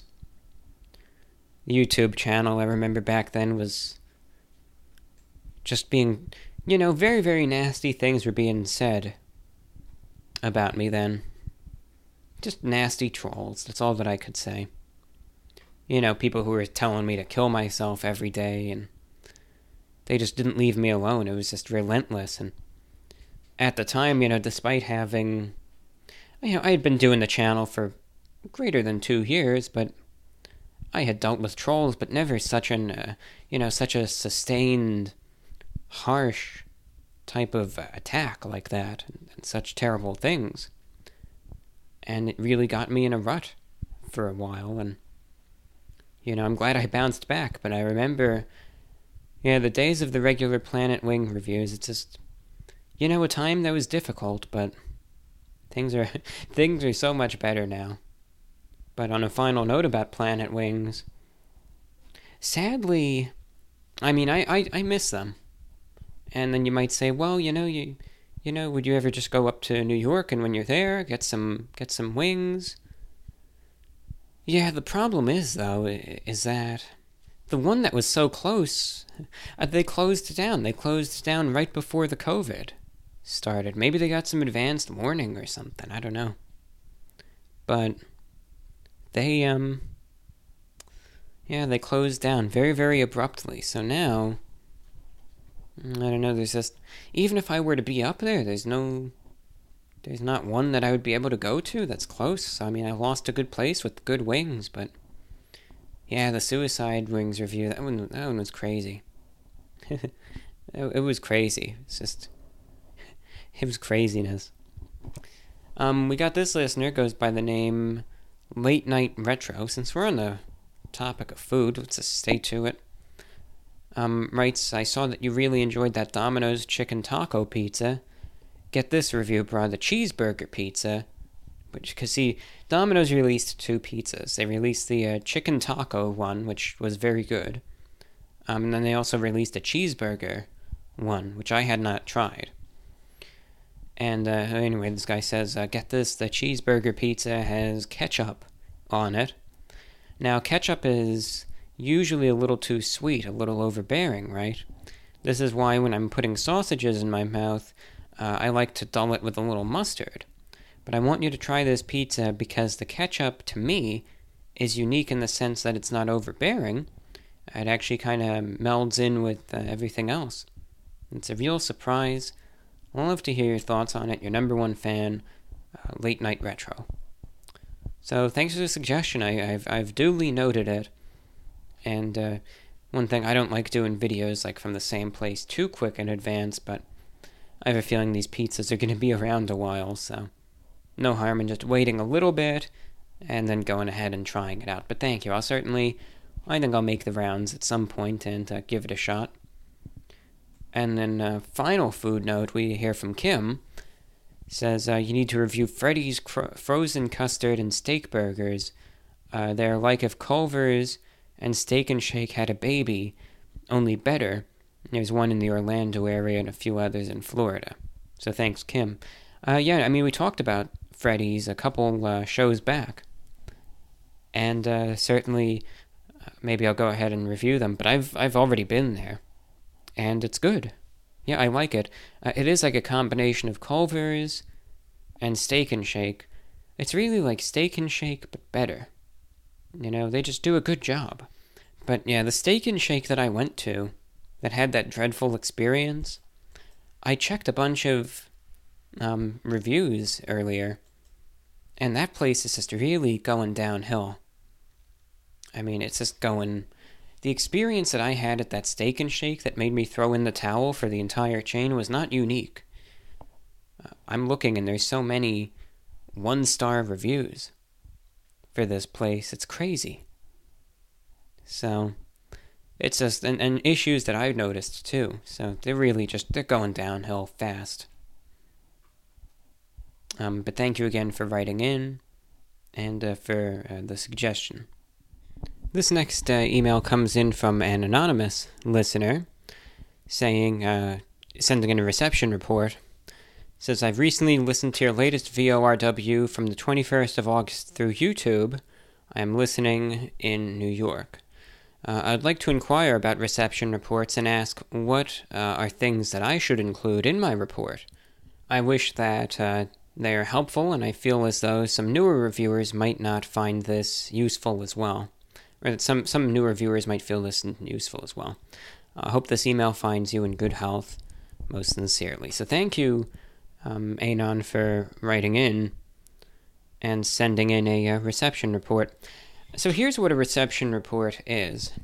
Now, you can do one online. I've seen people do it. Um, I've seen people again give in reception reports for uh, YouTube videos, uh, through through streams, TuneIn, etc. Um, but reception reports are most common through traditional terrestrial radio. And a reception report serves two purposes. Uh, number one, with the broadcast, to you know let the host and program and station know what the quality of the transmission is, where it can be heard, you know, how clear it's coming in, maybe what they're listening with. But secondly, it's also done just as a way to let people know that there's a listener out there. Because when it comes down to radio, there are no metrics, there are no statistics, uh, there's none of that. When it comes down to, let's say, doing this podcast or doing something on YouTube or whatnot, there isn't any sort of need to really ask, especially for reception reports. It's like, okay, you know, you know that this many people are listening in. So there's an audience. You know, you don't need to know people are listening because you know for a fact people are. That's why I always ask for you know, just regular correspondence and reception reports aren't needed for like YouTube, but if you still want to do them, you can, that's fine. Um, reception reports, again, they're mostly done for radio, for shortwave, because there's no way to measure an audience out there, that's why. So you know you're broadcasting the signal, but you know have you have no idea where it's reaching or how many people are listening in.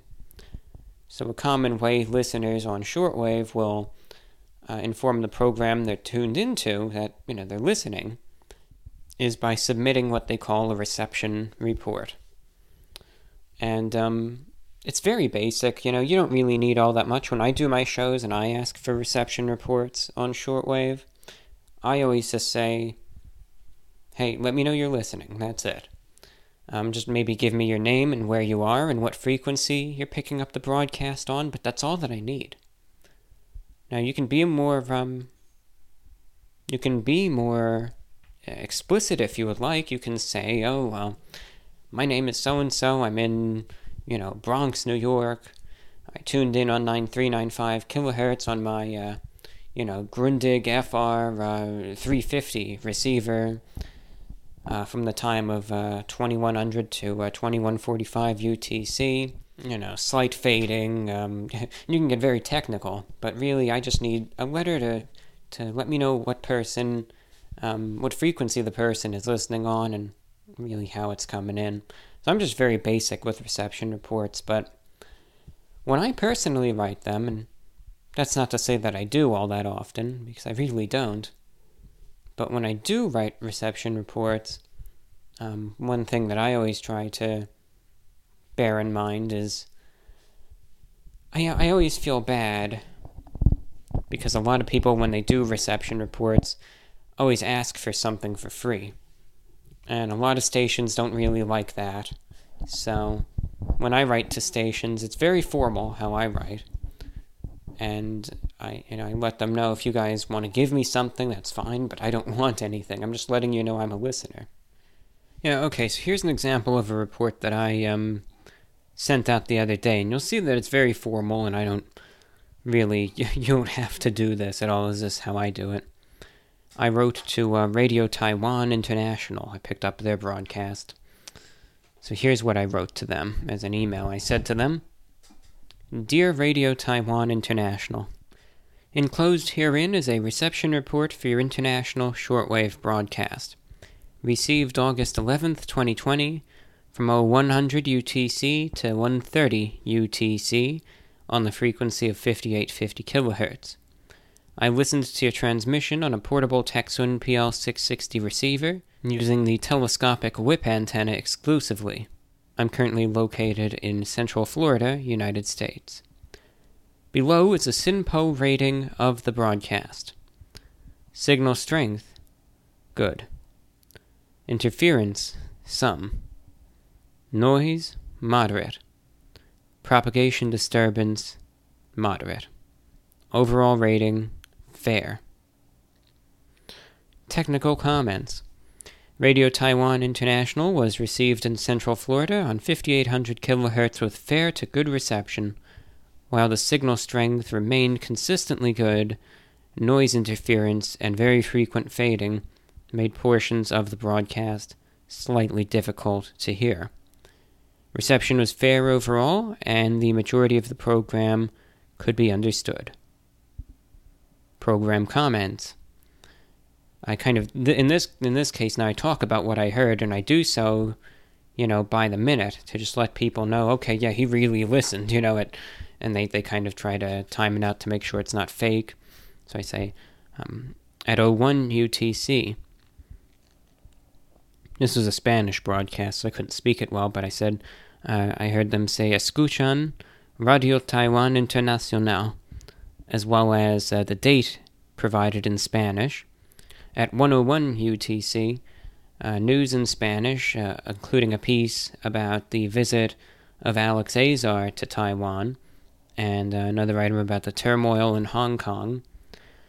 At uh, 0114, the program discussed the uh, historical timeline of a university in Taiwan, uh, or perhaps about an individual affiliated with that institution. Various dates were discussed. At 0127, a Taiwanese contemporary song uh, was played. I just described it as uh, slower paced with interchanging male and female vocals, and then sign off. So I just let them know through that, you know, detailed thing that I listened and that's what the program was. Uh, concluding, then I give my final remarks, which are different for every broadcaster. I write, The culture of Taiwan is of great interest to me and I want to learn more about news and current events facing Taiwan as well. Unfortunately, my Spanish speaking abilities are limited, and I am disappointed that I'm unable to receive English language broadcasts of Radio Taiwan on shortwave at all. As a result, I will listen to the Spanish service uh, since I can somewhat understand the content. I sincerely hope that English language broadcasts to North America can be added. It would be greatly appreciated, and I would listen regularly. I've been a shortwave radio listener since 2013, although I only write to the stations I listen to infrequently. If this report is found to be correct in nature, it would be an honor to receive a QSL card as proper verification. And then I just give my uh, name and address. And that's how it is. That's a reception report, how I send them, but no one ever has to waste as much time on one as um as as I did there. That's what it comes down to. I mean, I know I've been droning on and on about this uh, subject long enough. I guess in the end, I'm just trying to say that, you know, a reception report, it can be detailed, it can be, uh, it could be long, it could be short, but in the end, I think at least again in terms of uh, my own program as a broadcaster, and I don't mean to speak for others, but I would, just from the conversations I've had, what many other broadcasters want as well is really just an email knowing that there are people out there tuned in. And that's what it comes down to. From there, you know, it's up to you what you want to uh, include. But I think one of the most important things for a reception report is to be honest, but, uh, you know, be respectful. But, you know, if the signal is really bad or something, uh, by all means, you know, let them know. Don't feel like it would be any sort of, you know, insult if the, the broadcast sounds terrible or something. Um, because, I mean, certainly if I'm doing a, a show and listeners can't hear it correctly, I want to know that. So that's something that's important to me. And thank you again for uh, writing in. And with that, let's get into uh, some more emails. Certainly have a lot to get to today. So uh, let's just pick another one and uh, go from there. We've got an email coming in from Drew. Says uh, McDonald's spicy nuggets are coming on September 16th. How crazy is that?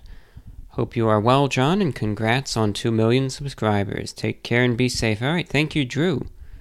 Thank you, Drew. It's good to hear from you.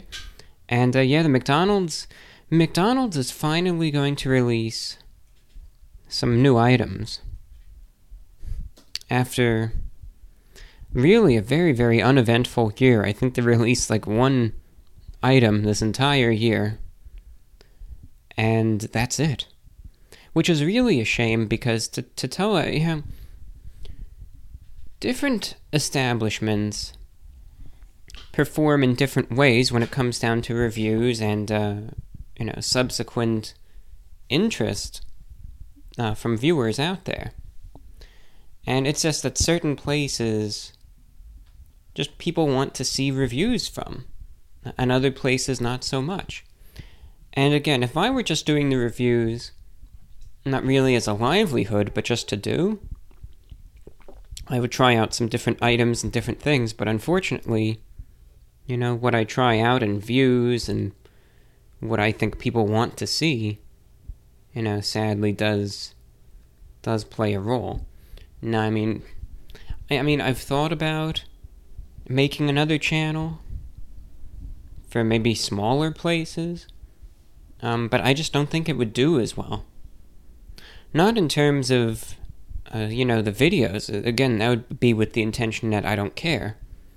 Um, but just that no one would really find it. I mean, case in point, you know, this channel.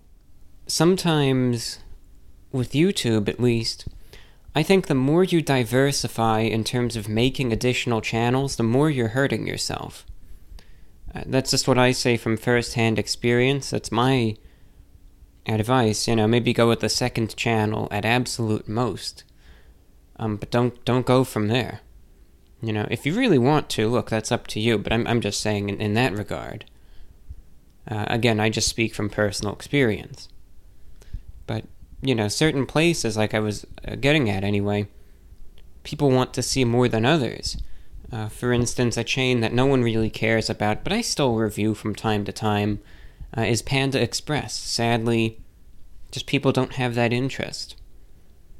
Uh, you know, other chains that people don't really care all that much about are, uh, you know, even Chick fil A. But I mean, I like Chick fil A. They're one of my favorite places to go to. You know, I go there at least once a week, sometimes twice. The food is fantastic.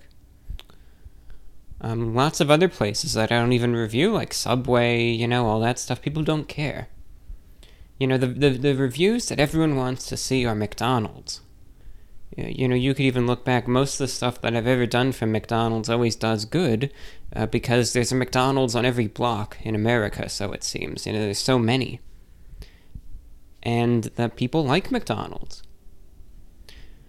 One reason why I have a favorable view, not of, you know, the food is hit or miss, but one reason, especially right now, that I have a favorable view of McDonald's is it seems like in this day and age of you know COVID nineteen and everything shutting down and cutting back and cutting back their hours and scaling back, they're one of the only places that's open twenty four hours still.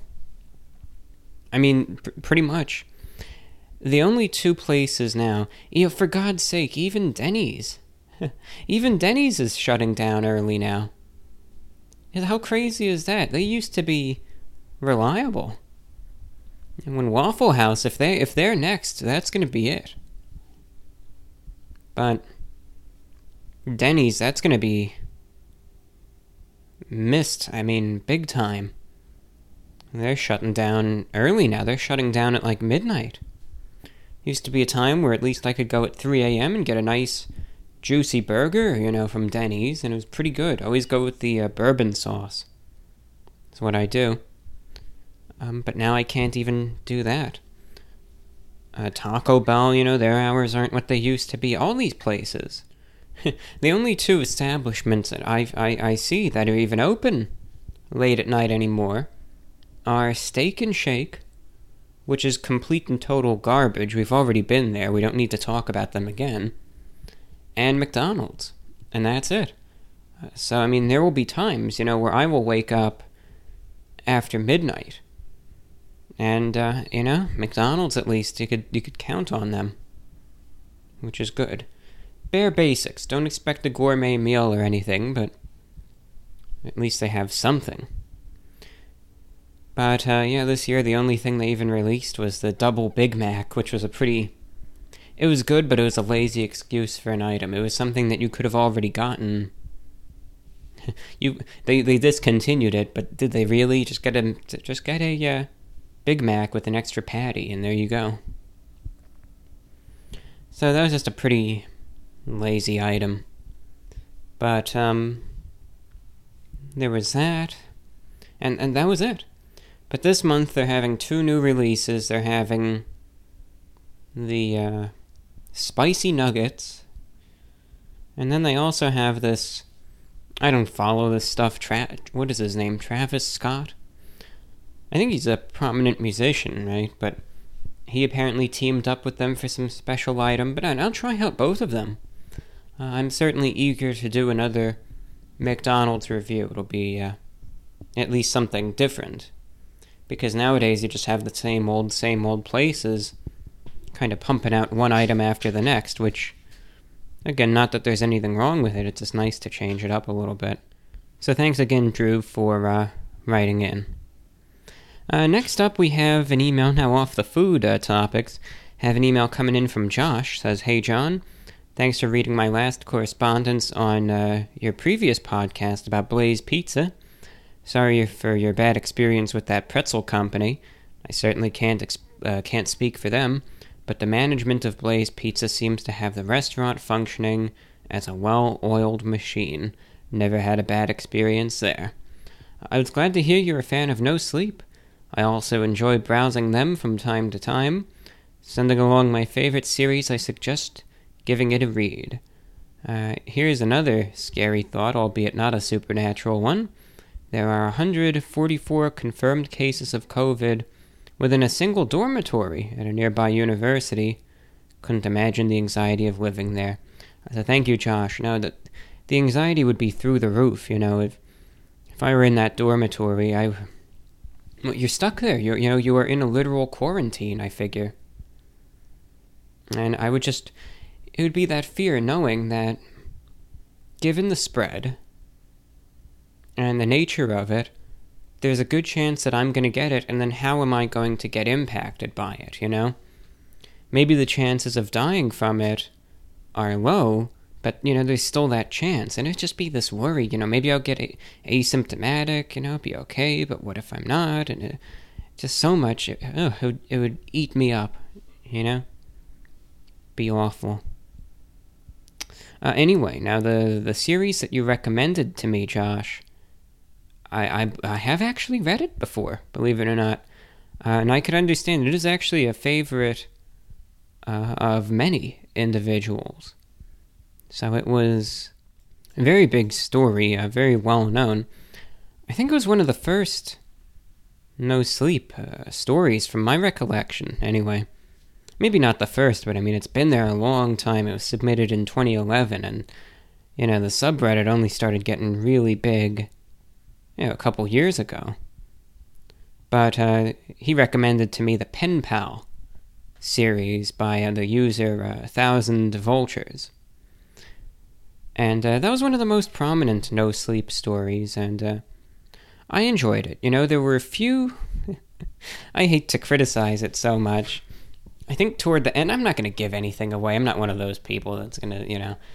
toward the end, I thought I don't know if there were a few plot holes or things that just didn't seem to really go with the flow, but uh, overall, I, you know, again, from my understanding, and I think I've read it twice actually, uh, it was still pretty good. It was creepy, well, well written overall, and uh, by no means a short story either. Uh, I know there were mixed feelings about the book, because I believe the author, because it became such a popular story, uh, decided to capitalize off of it. Um, by all means, you know, this is a great opportunity, you know, take it. of course, if people want you to make it into a book, then by God, make it into a book. Uh, so he did, and I think the book had mixed feelings. I think some people, you know, were saying that the, the book, Pen Pal, because this story on No Sleep was, uh, it was like a five or six or, or seven part story, uh, so it got quite long.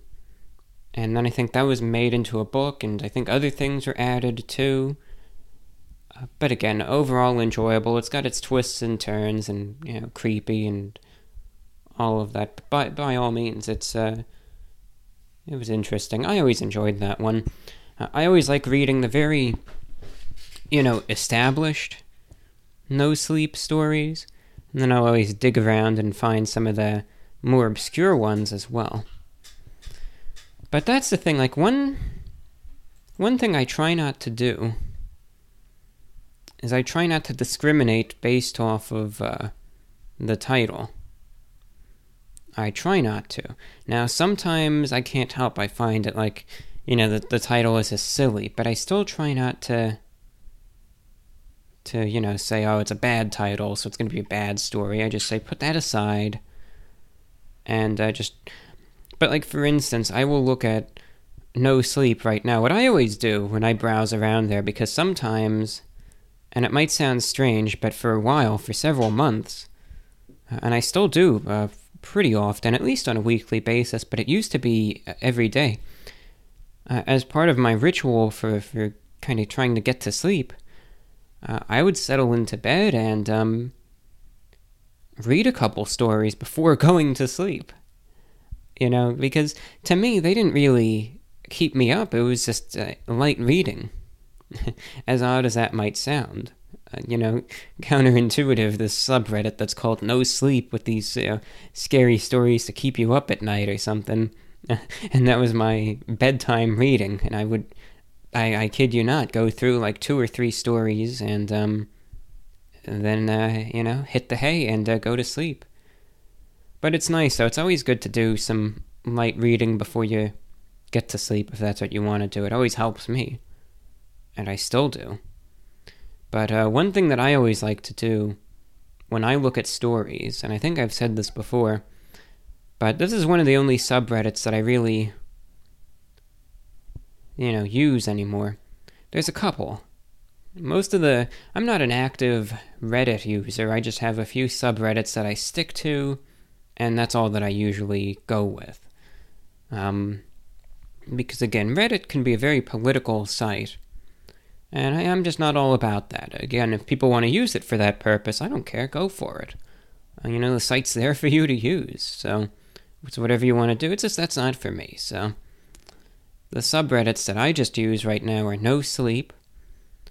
Um, there's one sometimes for entertainment, uh, actual public freakouts, but you know, you're gonna see that's not it's not really stuff for laughs, but it's just kind of well, people really freaking out. It's that's what that is. It's not for everyone. Another subreddit that isn't for everyone is uh, a subreddit that's called Win Stupid Prizes, and that's uh, named after the phrase "Play stupid games, win stupid prizes." And what that subreddit is about is uh, people just doing idiotic things and well, really paying the price for it. So just individuals doing extremely reckless, uh, you know, activities, people doing things that aren't thought out well, and then, well, suffering the consequences. You know, for instance, there is this, and again, now this is not something that's, I mean, really, and I say that sincerely, you know, you're going to see people uh, getting hurt. No one killed, but you, you will see people injure themselves because unfortunately that's what a lot of these things result in. But you know, to me, I'll, I'll look at it because it's just I don't know, it just gives perspective to certain things, and just you know, humanity never ceases to amaze me sometimes. But for instance, I, I was watching it today. There were two videos. There was one. It's called you know jumping on a cactus. So what do you think happens there? You know, this guy he was like this um if you remember the show from the early 2000s uh, jackass this is like some guy like a wannabe for that you know he's you could tell he's really trying to kind of be like that and he's sitting there there's this giant cactus plant next to him. He says i'm going to jump on this cactus. He's only got shorts on. So yeah of course he jumps on the cactus plant and immediately regrets it. And then you know, his friends have to pull the things out of his back and back of his legs and yeah, just obviously deeply regretful. And then there was another video of uh, I saw today of this group of guys, you know, going to try to do the flaming, the flaming shot. And I've seen so many videos of that that never works out well. So the guy has the shot glass with this flaming liquid that he's going to drink. I always thought you were supposed to blow it out, and I, I think you are. Um, beforehand. I don't know. It's just I've seen this happen so many times, and it never ever works out well. Uh, it either involves burning themselves or burning whatever's around them. And in this case, the guy spared uh, himself of any injury.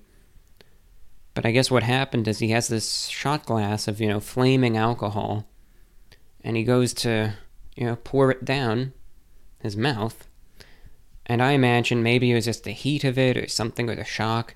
It made him kind of flinch a bit and spill it everywhere and drop the shot glass. So now you have this flaming stuff all over the counter and the floor, and some of it gets on his leg. And then his friends are trying to, who I think are drunk probably, trying to, they think it's a good idea to try to blow out the flames. Now, for a tiny, tiny little candle, of course, you can acceptably do that. But if the whole countertop is on fire, that's not going to help at all. Like, you know, you're just feeding it, you're giving it oxygen. Then they're trying to do that, and then it looks like the fire is spreading, and it's. I, I don't know, I don't. I, I hope he didn't burn down his house, but. You know, that's a good example of doing some stupid things and uh, kind of facing the repercussions but I don't watch all of them, you know. If it's like if it's too much, like if there's usually if the video is really bad, you know, it's it's appropriately flagged, you know, so it'll say warning, um, injury, um, you know, not safe for work, etc. So if, and usually you can pretty much tell, like if some guy if there's a video of some guy that's going to jump off his roof to try to land in a swimming pool that's surrounded by a concrete patio. And the video is posted to this subreddit. Then, you know, put two and two together. What do you think is actually going to happen? Do you think because of where this video is, is the guy going to jump off and just flawlessly land in the swimming pool, or is he going to miss? and maybe that's why it was posted there. So sometimes you can kind of discern from the subject matter what type of video you're looking at, but again, I don't follow that one religiously or anything. It's just there. And aside from that, I just follow the radio and uh, shortwave subreddits. But again, I'm really I'm not an active participant in any of these. But um, what I was saying is, you know, with the no sleep subreddit, uh, when I browse around, I always just I always sort the stories by top. And for a while, what I did is I searched it by top, uh, and I sorted it from all time. And I did that because, right, if I, I wanted to find the good stories. So I figure the ones that are most highly rated and have the most, um, you know, upvotes uh, have to be the best ones because you you had to assemble enough people to think that it's good anyway. But you know, it's hit or miss. Like what I did is I just went through an entire page, you know, of twenty five of them. Then I would just go to the next page, and then and I read every single one of them. I think up until like a thousand or so, and I wasn't able to go to any more uh, pages of it. And I would just keep going and going, and uh, I'll tell you this, you know, some of the highly rated ones uh, aren't the best.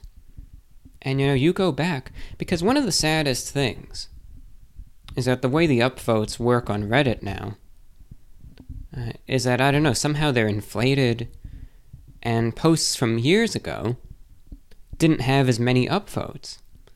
So, for instance, when there were fewer people that used the subreddit, let's say back in 2012, and a story from them, from then, I should say, has a thousand upvotes, that is extremely good because all the other stories on the subreddit maybe only got, you know, 10 or 20. So if a story back then had a thousand, that's really, really. People must have really loved that one. Um, but now, you know, because more people use it, I mean, there's 14 million people subscribed to this subreddit you can have a mediocre story that'll get, you know, 15,000 upvotes.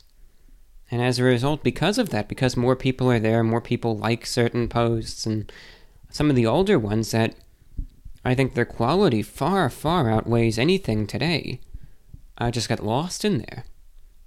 I remember there was one story again from like a decade ago. It was called like The Showers or something, and uh, it was darn good and it only had a couple hundred upvotes because that's however many people were using the, the, the subreddit back then. So you know some of the some of the uh, stories that are highly rated aren't as good as you think, but some of them are. Another thing is pay attention to how old it is. If it's an older story and it has a lot of upvotes, that I would say take that as a very strong indicator of quality. So you know if you see a story with a lot of you know, likes, and it's three or more years old, I would say go for that one because it's those are some of the best ones I've read, the older ones. Not to say the new ones aren't good, but the older ones just you know, they would they would they withstand the test of time. What more can be said? Next email comes in from our listener in Malaysia. Hey, review I watched the segment of the podcast about the mic just wanted to say that it doesn't really matter. Uh, when I really concentrate and listen to what you have to say, both the mics kind of sound the same, but if I had to choose, uh, I would say you should use the new one, but it's okay. Wishing you a good day. Well, thank you for your kind words. And uh, yeah, I'm going with the new one. You know, that's the decision that I made, and, and that's just what I'm going to go with. So, that's what we have there. Uh, next up, we have a comment from Hank in Phoenix, Arizona. I discovered your channel over the pandemic, bored one night uh, thinking about getting a pizza, and saw your review of the Shaq-a-Roni pizza. As you, I also enjoyed it. I then discovered your podcast as well. I was into shortwave radio when I was younger, and uh, I bought two radios, The first, the Tecsun R uh, 9012, but then uh, decided to buy a more expensive radio, the Tecsun PL360. And I really enjoy listening to several channels on there, and uh, really enjoy the extended AM bandwidth. Uh, it's nice to get back into the old hobbies, as uh, my two hobbies, being going to sporting events and concerts, uh, don't look to be feasible to attend for the foreseeable future. I recently had hernia surgery, and am recovering and enjoying listening to your podcasts and shortwave stations. I really enjoy watching and going to sporting events, uh, professional, college, men's, women's. It doesn't matter which sport. Uh, I'll watch many times and attend in person. And your podcasts have confirmed my take on things that, as long as you're not hurting people, do what you love. Just wanted to say, enjoy the podcasts and radio shows as well as the reviews. Hope you're well and uh, continue to stay safe from Hank over there in uh, Phoenix. So thank you, Hank. It's good to hear from you. And uh, absolutely, you know that's that's my viewpoint. Look, if you're not hurting anyone, you're not harming anyone, you're not destroying anything or advocating these horrible things upon others, uh, then do what you want to do. You know, do what you want to do as long as it makes you happy. That's that's my philosophy. Right? There's no harm in that. You're exercising your freedom, you're exercising your individuality, and uh, there's nothing more important than that. You know, just be a good person. That's uh, that's what it comes down to. But uh, absolutely, I mean, hopefully, you know, with the coronavirus, I mean, I think we all know that this thing is going to be with us for a while, and regardless of one's thoughts on the virus, you know, severity, etc uh, the effects of it are going to be here for for a while. And you know this as they say new normal is uh, you know it's not going to be going anywhere anytime soon. I, I don't mean to be a pessimist. I think that's just the truth. And that was solidified to me after I was listening to uh, one of the briefings from the uh, World Health Organization saying that you know a reasonable vaccine uh, should one want to uh, you know take it might not come until mid 2021 so i mean you know we'll see. We'll see. It's I, so i would take that at least you know look at mid 20 i hate to say it this way because it's like this is the last thing you want to hear but from what they're telling me or at least the impression that i got a lot of 2021 will be similar to this and you know, that's discouraging, but then I, I think, well, do you really think it would be any different? I mean, now you have flu season coming up, and that's a nightmare for a lot of people, the, the two to coexist. I don't know. It's just gonna do what it does, but the one good thing, at least, is that a lot of uh, places are trying to work and find reasonable compromises to kind of have as much normalcy uh, as is reasonably possible, right? Yeah, so they're trying their best to find compromises. And uh, I mean, that's what it comes down to. So far, I mean, I'm still here, I'm still doing good. I don't have any reason to believe that I've had it yet. Um, you know, but I've certainly managed to avoid getting it at this point in time. So, you know, we'll just uh, we'll see what happens. But uh, thank you again, Hank. It's uh, it's good to hear from you. Good to hear uh, that you're a shortwave listener as well. I know that people, you know, they say what they will about shortwave, but there are still things to listen to in North America. Uh, earlier tonight, before I started recording, I made it a point to actually listen to the radio a bit and uh, I mean, I spent probably like three or four hours just scanning around, and I picked up plenty of good things. Uh, first, I started out the evening. Uh, you know, first, very early on, I was listening to this music show on um, 5960 kilohertz uh, called the Mighty KBC. And they play, I think, every weekend. They're out of Europe and they have a transmitter in Germany. High power though, you know, it's not one of the low ones. It's it's 125 kilowatts, so very strong signal. And uh, two hours they broadcast. I think you know oldies, classic rock, but they also take requests, and they have DJs, they have commercials. I mean, they are a full blown you know, professional commercial radio station. And their target audience is interesting.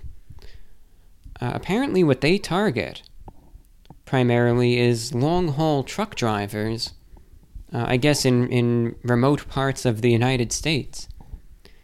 Which, you know, it's a unique market, but then when you think about it, it kind of makes sense because, you know, a lot of truck drivers still have the CB radio uh, in the rig, but, I mean, CB radio is a, you know, CB is a part of the shortwave spectrum. I think that's something that a lot of people don't really know, but CB is, is really, it's, it's shortwave. Uh, the shortwave spectrum goes from, uh, you know, 3,000 kilohertz to uh, 30,000 kilohertz. So anything in that, you know, in between that uh, is shortwave. And CB radio is at 27,000 kilohertz. Uh, you know, uh, so you could listen to truck drivers and stuff on a shortwave radio if it picks up, you know, that frequency. Uh, I do. I, you know, I'll sometimes scan around and I'll be able to hear various truckers and stuff having different uh, discussions and whatever. And there's all these power requirements on it because it's, you know, they don't want, there's only 40 channels and they don't want people interfering with each other. So it's, you know, the FCC has ways to uh, ensure that. But I, I was thinking, you know, since lots of truckers do have those setups, and I imagine maybe not a huge percentage, but given how many truck drivers there are, you know, in the United States and even Canada and Mexico, you know, there certainly wouldn't be a large percentage, but I would imagine a number who also have modifications uh, to their radio and, you know, have things in their truck that could pick up shortwave as well. And I mean, I know that at least a percentage do because from my own show, I've gotten some reports from uh, truck drivers who are able to pick it up on, you know, while they're on the road. Uh, you know, so even if it's like a fraction of 1%, given the fact that there's so many millions of truckers, it would still ensure, you know, potentially uh, thousands, if not tens of thousands of listeners. Uh, but the mighty KBC, they broadcast specifically targeting uh, truckers, and uh, I mean, I'll say this: they've been broadcasting this show to North America for years now. I think probably for, I mean, maybe even close to uh, a decade. Maybe not quite, but close to it. So if they're able to keep it up and sustain it, then they're doing something right. And obviously, people are tuned in. So I enjoy it too, though. And um, yeah, they're, they're, so they're good. I started out listening to them. And then a couple hours later, I checked back and I was I, I listened to the voice of Turkey to uh, North America, and that was coming in good. I was listening to some Turkish music. It was enjoyable. Then I scanned around a bit and I came across this one broadcast uh, called Radio Free Kashmir, and that's a, that's a fairly new uh, station again, targeting, uh, of course, India. And I thought to myself, I gave it a listen, and I thought, you know, given how things are in India, you know, the religious uh, tensions, especially uh, in the Jammu and Kashmir region, I thought the broadcast would probably be a little inflammatory um, because they just started out. Obviously, I think it's a broadcast that supports uh, Pakistan uh, because it was it started out with these, uh, you know, Quran, um, you know, readings, uh, you know, where they sing it. I know there's a, a name for that, and I apologize that I don't know that.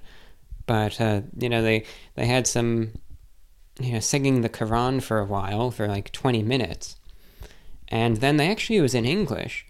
Uh, there is a, a presenter who was talking about how, you know, India, it's uh, colonialism and how, you know, that it's awful that they occupy. So obviously they took a very, very strong side. And I was thinking to myself, you know, if the signal reaches over there in that part of India, I wonder, I wonder what the listeners over there think about it because I, I imagine it's an extremely divisive issue.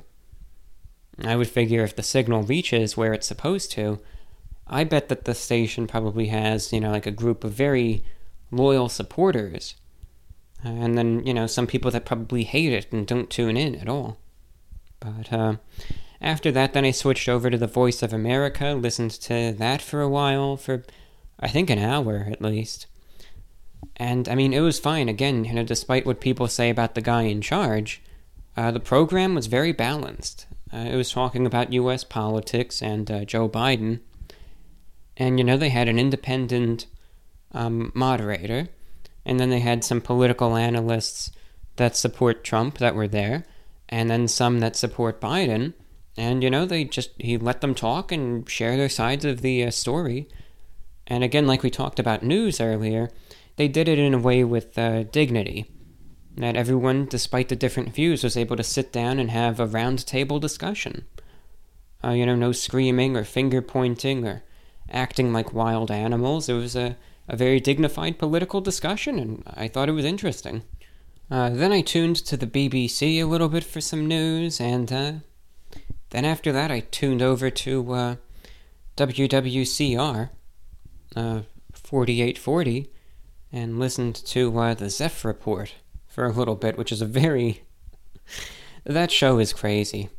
That show is crazy. You know, every every conspiracy in the book, the one guy he talks about, and uh, it's interesting anyway. But that comes on real late night. I mean, that's uh, that's some hardcore stuff right there, and it's not a PG show. I'll tell you that. I mean, you will hear many four-letter words in it. Um, but that's, I think, from 3 to 5 a.m. every Saturday night. I guess that'd be Sunday morning. but it's entertaining. I, I, you know, I listen when I can. It's I tune into all sorts of programs, but uh, it's still stuff to still stuff to listen to. Able to occupy a whole night with, you know, kind of hopping from one station to another. I just think some of the limiting factors are uh, you know, again, some of the complexities of the medium and just man made interference. But if you're able to find a way to listen past that, I mean, truly, you still have the world um, right there at, at your radio. I mean, it's still, you know, back in the early 2000s, there was much more, but you still kind of get a taste of that. You could tune into all these different stations on a whim. Again, it just depends on conditions, really. All right, I got sidetracked. You know how it is. I can, uh, I can. You get me talking about radio, and I'll just go off. You know how it is. We've got an email coming in. Uh, let's check. We'll go over. I just want to find. Here we go. Anthony writes Hi VORW. I've been listening for uh, over a year, mostly on YouTube, and I really enjoy the show. Content that's not politicized or doesn't have an agenda seems extremely rare these days. So much so that uh, there are only unique cases. But anyway, I have a question on human instincts. Most people have an idea of what an instinct is, and sometimes say that it's a human instinct to do this or that. But recently I've heard a definition of instinct a complex behavior that is not learned and cannot be overrode. Do you think humans even have instincts, according to this definition? Personally, I don't think so. When people refer to human instincts, oftentimes they are simple reflexes, or they are learned, or you can prevent the instinct from happening. For example, it's not an instinct to move your hand away after touching something hot, it's a reflex and you can force yourself to keep your hand there. Likewise, it's not an instinct to fear snakes. It's not even a behavior, but rather an impression or even intuition. But the actions one takes to avoid a snake are a result of the fear and not a direct, hardwired reaction to seeing a snake. And you can even stay with the snake if you choose to. Best regards, Anthony. Uh, so thank you, sir, for writing in. Yeah, human instinct. That's certainly an interesting one. Sometimes I think the term is misdirected uh, as more of a figure of speech than the actual instinct itself, perhaps. Now, I think that people do have the um, you know have certain instincts. One thing, well, here's what we have. Okay, and this is just what there is now. That's a good question. I mean, you know, the the most popular idea is that instinct does exist. I think that it does. Um, but again, I think maybe it's a term that's just misused, not really by fault of anyone. That's just how society sees it. Um, you know, I think instinct again is just a term that's not necessarily something that it really means. But I think one human instinct that maybe I, I think that a lot of people have is that of self preservation. You know, for instance, one thing when it comes down to, uh, let's say, situations of, you know, you're at a great height, right? I think it's human instinct. You know, now granted, people can jump off a very tall building and, you know, sadly commit suicide.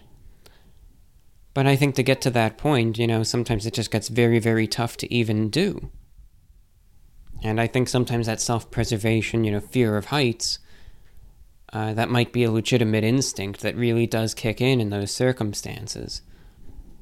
But even then, you know, obviously people still. But, you know, instinct even, I think, can be overrode, depending. Uh, but looking at Wikipedia here, you know, this again, I'm glad you brought up snakes. Uh, some of the uh, simplest instincts in humans, uh, a very widely debated topic, they say, which I agree, certainly is for debate. The congenital fear of snakes and spiders, uh, found in six month old babies. Now, I just wonder, you know, because snakes and spiders, yeah, again, like, I can't say I'm the biggest fan of them, but I wouldn't necessarily freak out either, but it's just interesting, like, how would, you know, uh, uh, let's say this group of six month old babies, how would they react if, let's say, you put a, you know, a frog, uh, you know, wherever they were? Would they freak out too? And then if so, then you know you can say, well, they freaked at that. Then then is it um, human instinct to be afraid of frogs? I don't think so. I like frogs. I like reptiles. So that's interesting. Uh, it says uh, infant cry is a manifestation of instinct. That's an interesting one. It says the herd instinct is found in human children and chimpanzee cubs but is absent in young orangutans. And it also says that it believes that squeamishness and disgust is an instinct. That's interesting. I mean, I do think that instincts exist, but again, I think, like you suggested, I think it's just a term that's misused. And that's that's probably one of the biggest issues there. That then, you know, leads to misconceptions, misunderstandings, and just again situations where people just don't really know what the term means. Of course, you know there are phrases that I've used. I'm guilty of that myself. You can say it's instinct, you know, instinctual, gutting instinct, etc. It's not necessarily true, but it's a phrase that gets used. All right, next question comes from uh, Sully in Nebraska. Just finished listening to the nearly five hour radio podcast on Spotify and I simply cannot comprehend how it goes by so fast. I'm impressed by the way that you're able to transition from one subject to another, and I just wanted to know if you've taken any public speaking classes in high school or college, or did you just get good at talking to an audience through YouTube? Wishing you all the best and have a good day. Well, thank you, Sully, for writing in. Uh, I took one public speaking class in college, but that was back in 2015.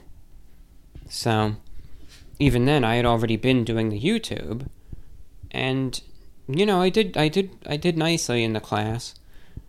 But I will tell you this. Now, I think largely, you know, the way I can just kind of ramble on for such extended periods of time is really just through practice with the YouTube and, and these podcasts. I think that's just why I'm able to do what I what I can um, but it's not necessarily because of any sort of training, you know, in school. Um, because again, you know, having when I took that class, I'd already been doing the YouTube continuously um, for four years. Or more, probably four and a half. And I had already done the radio show on the shortwave for the greater part of that year. And the uh, VORW, you know, podcast close to two.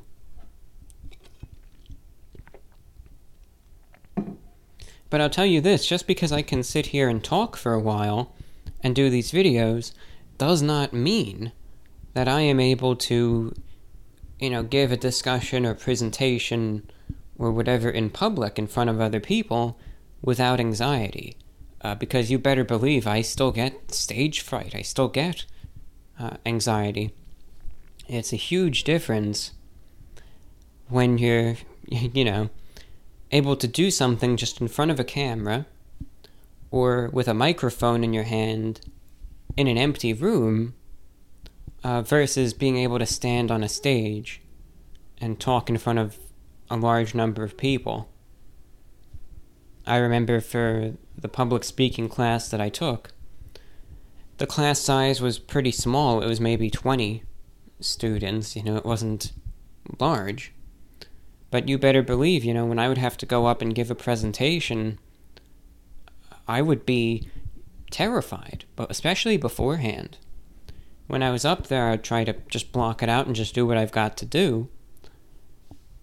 But, you know, you better believe in the hour or so preceding it, my heart would be racing, you know, I would have the adrenaline going, I'd be shaky, and just very scared.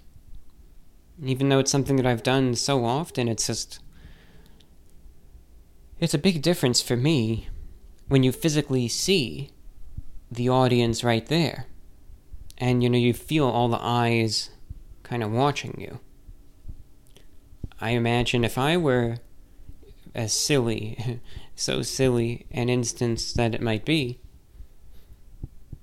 if I were somehow to do the next review on some sort of stage in like a stadium and let's say you had a hundred thousand people there that I could see, just watching what I'm doing, you wouldn't believe I would be such a wreck beforehand. I don't even think I would be able to do it. I probably wouldn't be able to keep it together.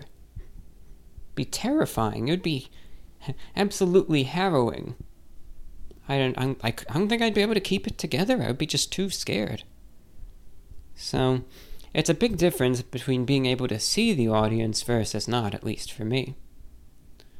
When I can see the audience, it always gets a lot more scary. That's just how it is, in my opinion. But I mean, I think that there are cases where it's probably the opposite. Everyone's different, but I bet you get some people that do a better job when they can see who they're talking to. And, you know, for instance, in this case, they might not be able to walk around with a microphone and just, you know, talk to an empty room because they would want to see their listeners. And they can't do that, and that would just make it tougher. So, I mean, everyone's different, you know. Thanks again. Next email comes from Tristan. Hello there. I've been listening to your talk since late 2019, and tuning into your shows has quickly become one of my favorite pastimes. Thank you so much for all the wonderful, thoughtful content. Uh, to interject, and thank you for your kind words and uh, for being a listener um, pretty much this whole year through. So thank you, Tristan. Anyway, you continue. If you don't mind me asking, I was wondering if you have ever experimented with meditation, and if so, what has been your experience? Uh, I have been trying to implement simple breathing meditation practice into my life, and so far I do find it rather calming, but it has also shown me just how frantic my mind is keeping focus on the breath for just a few short inhales and exhales in the present moment is extremely challenging. The real beneficial insight that I am starting to develop from this practice, however, is witnessing firsthand just how fleeting the thoughts and emotions of the mind are. The practice really reveals to you uh, all the stuff that we build up in our heads, which causes us so much grief and turmoil, are only just waves in an ocean. Meditation to me seems to be the key to calming the seas of our mind. It would seem that once our mind is calm, the conventional abstractions uh, which our brains create to define things, such as you and me, begin to settle down for a moment, revealing the interdependencies that connect literally everything into existence. To continue with the nautical theme, we begin to see that we are all indeed waves of the same ocean. Anyway, just my two cents on uh, benefits of meditation. Sorry for the rambling. Take care and be well, Tristan. Thanks, Tristan. I appreciate the email and for your kind words there. And I have tried some meditation. Uh, the one that I've actually used the most is actually the very same one I think that you do. Um, it might have been the. Uh, let's look. I know the one where you hold it is the longest, and it was the four seven eight one possibly. Might have been might have been a different one, but you know where it's you inhale for a few seconds, then you hold your breath, and then you exhale. What I would always do is I would breathe through my nose, hold it, and then exhale through my mouth. And I would do it for a while. I mean, there would be times where I would do it for, you know, 15, 20, 30 minutes. And the one thing, again, like that's to me the toughest part, was being able to focus only on the breathing. Being able to count the seconds and all of that and just stay in that state of relaxation. But I remember what was always the best part is after everything was said and done, you know, just how relaxed and calm uh, you'd be by the end of it. And that's truly an experience, you know, it's by no means life changing, but I think I think it affects different people. It's like in your case, it has led to I, I would wager probably some introspection and you know just looking at your own thoughts. You know how your mind is. Again, how a lot of the things that might cause you know undue worries and anxieties are really just these fleeting, passing thoughts that should really hold no merit. I think it's allowed you to see, uh, I suppose, a bigger picture of things, and it's really helped. Now, there will be people who will do it and will just say, "Well, I just wasted 15 minutes. You know, I didn't didn't do anything for me." So, your mileage may vary. Uh, I think it might be similar to how ASMR can be in that it can work like a miracle for some and do nothing for others. But it's such a simple, simple technique. Anyone could do it. Really, anyone can do it, unless there's, you know, a debilitating medical condition that affects breathing, right? It's, but for most people, I think you can do it without issue, anytime, anywhere. So, I've done it. It's just, it's helped relax, and it's a good way to get your mind off of some of the persistent worries that can plague you. Uh, so absolutely no, I've tried it and yeah, just it's it's very calming, very relaxing, and it can just give your mind a nice a nice break from how hectic and chaotic things can so often be. So thank you for bringing that up. Certainly an advocate I am of it, and uh, if anyone is is is interested, I mean, give it a try. Again, it might not work for you, but there's a chance it might, and it might help. Such a simple thing, too. You know, it's it's nothing to discount. I, I say give it a shot if you want to. Okay, and the mailbag continues. Next email up comes in uh, from Arias. Greetings from Las Vegas, Nevada. Wanted to ask you a question regarding some of the content both on the main channel and the second. Have you ever thought about diversifying it? For example, I could see you doing movie reviews, show reviews, or something, uh, or for something more original, book reviews. I think overall, some people come to your channel for your personality rather than the food reviews. I do enjoy them. Uh, I think there would be some merit to making broader content. Another example, I personally uh, have great interest in uh, your day to day life and things you experience largely uh, to the information provided through your podcasts, I think a vlogging series or videos uh, would be of great interest to your audience. Anyway, I hope this email finds you well. Sincerely, Arias. Uh, so thank you for your suggestion. Now, that's something that I have thought of. Uh, here's my worry. I, you know, I know that a lot of people say that you know, some individuals are more interested in me as opposed to the food reviews, but I, I sometimes feel that the percentage of people that that may hold true to, uh, I, I don't know if over exaggerated is the word, but I think is overestimated. Because I hate to say it, you know, and it's the it's I don't know if I should say demoralizing because personally it would be great to make different types of videos. Um, but whenever I do, they never do as well as the food reviews. And of course, again, with the channel being what I need to do, you know, to pay the bills and, uh, you know, have a roof over my head, you sadly have to do uh, what people want to see. And uh, when I switch it up a bit, it never really does as well. I mean, you know, for instance, uh, you know, going back to. It doesn't mean the interest isn't there, it just means it's a lot less than I think what people might assume it to be. People just don't want to see it. You know, for instance, uh, I did three videos in January when I was uh, dealing with the dental surgery that, you know, I couldn't do the food reviews, so I kind of had to do something different. Uh, I did one video called uh, Jello, how are you? It was just, I was talking for 13 minutes, just hanging out. Uh, that got 100,000 views. Uh, you know, reviewing my oral surgery, again, just talking about the experience, 140,000 views. And how I'm dealing with bad dental work got 275,000 views. So all of those three videos were non uh, related. And while they did good, two videos I did recently, you know, uh, during that same time, uh, where I tried Burger King's Cheddar Bacon King and Taco Bell's Reaper Ranch Taco, got 343,000 views and 316,000 views respectively. You know, more people care about the food than anything else. Same thing like I did the talk video about the jello. Next video I did was about some Coca Cola energy drink that got twice as many views. Uh, so, what do people want to see? They don't want to see uh, me talking about something. And that's why I don't really do that stuff.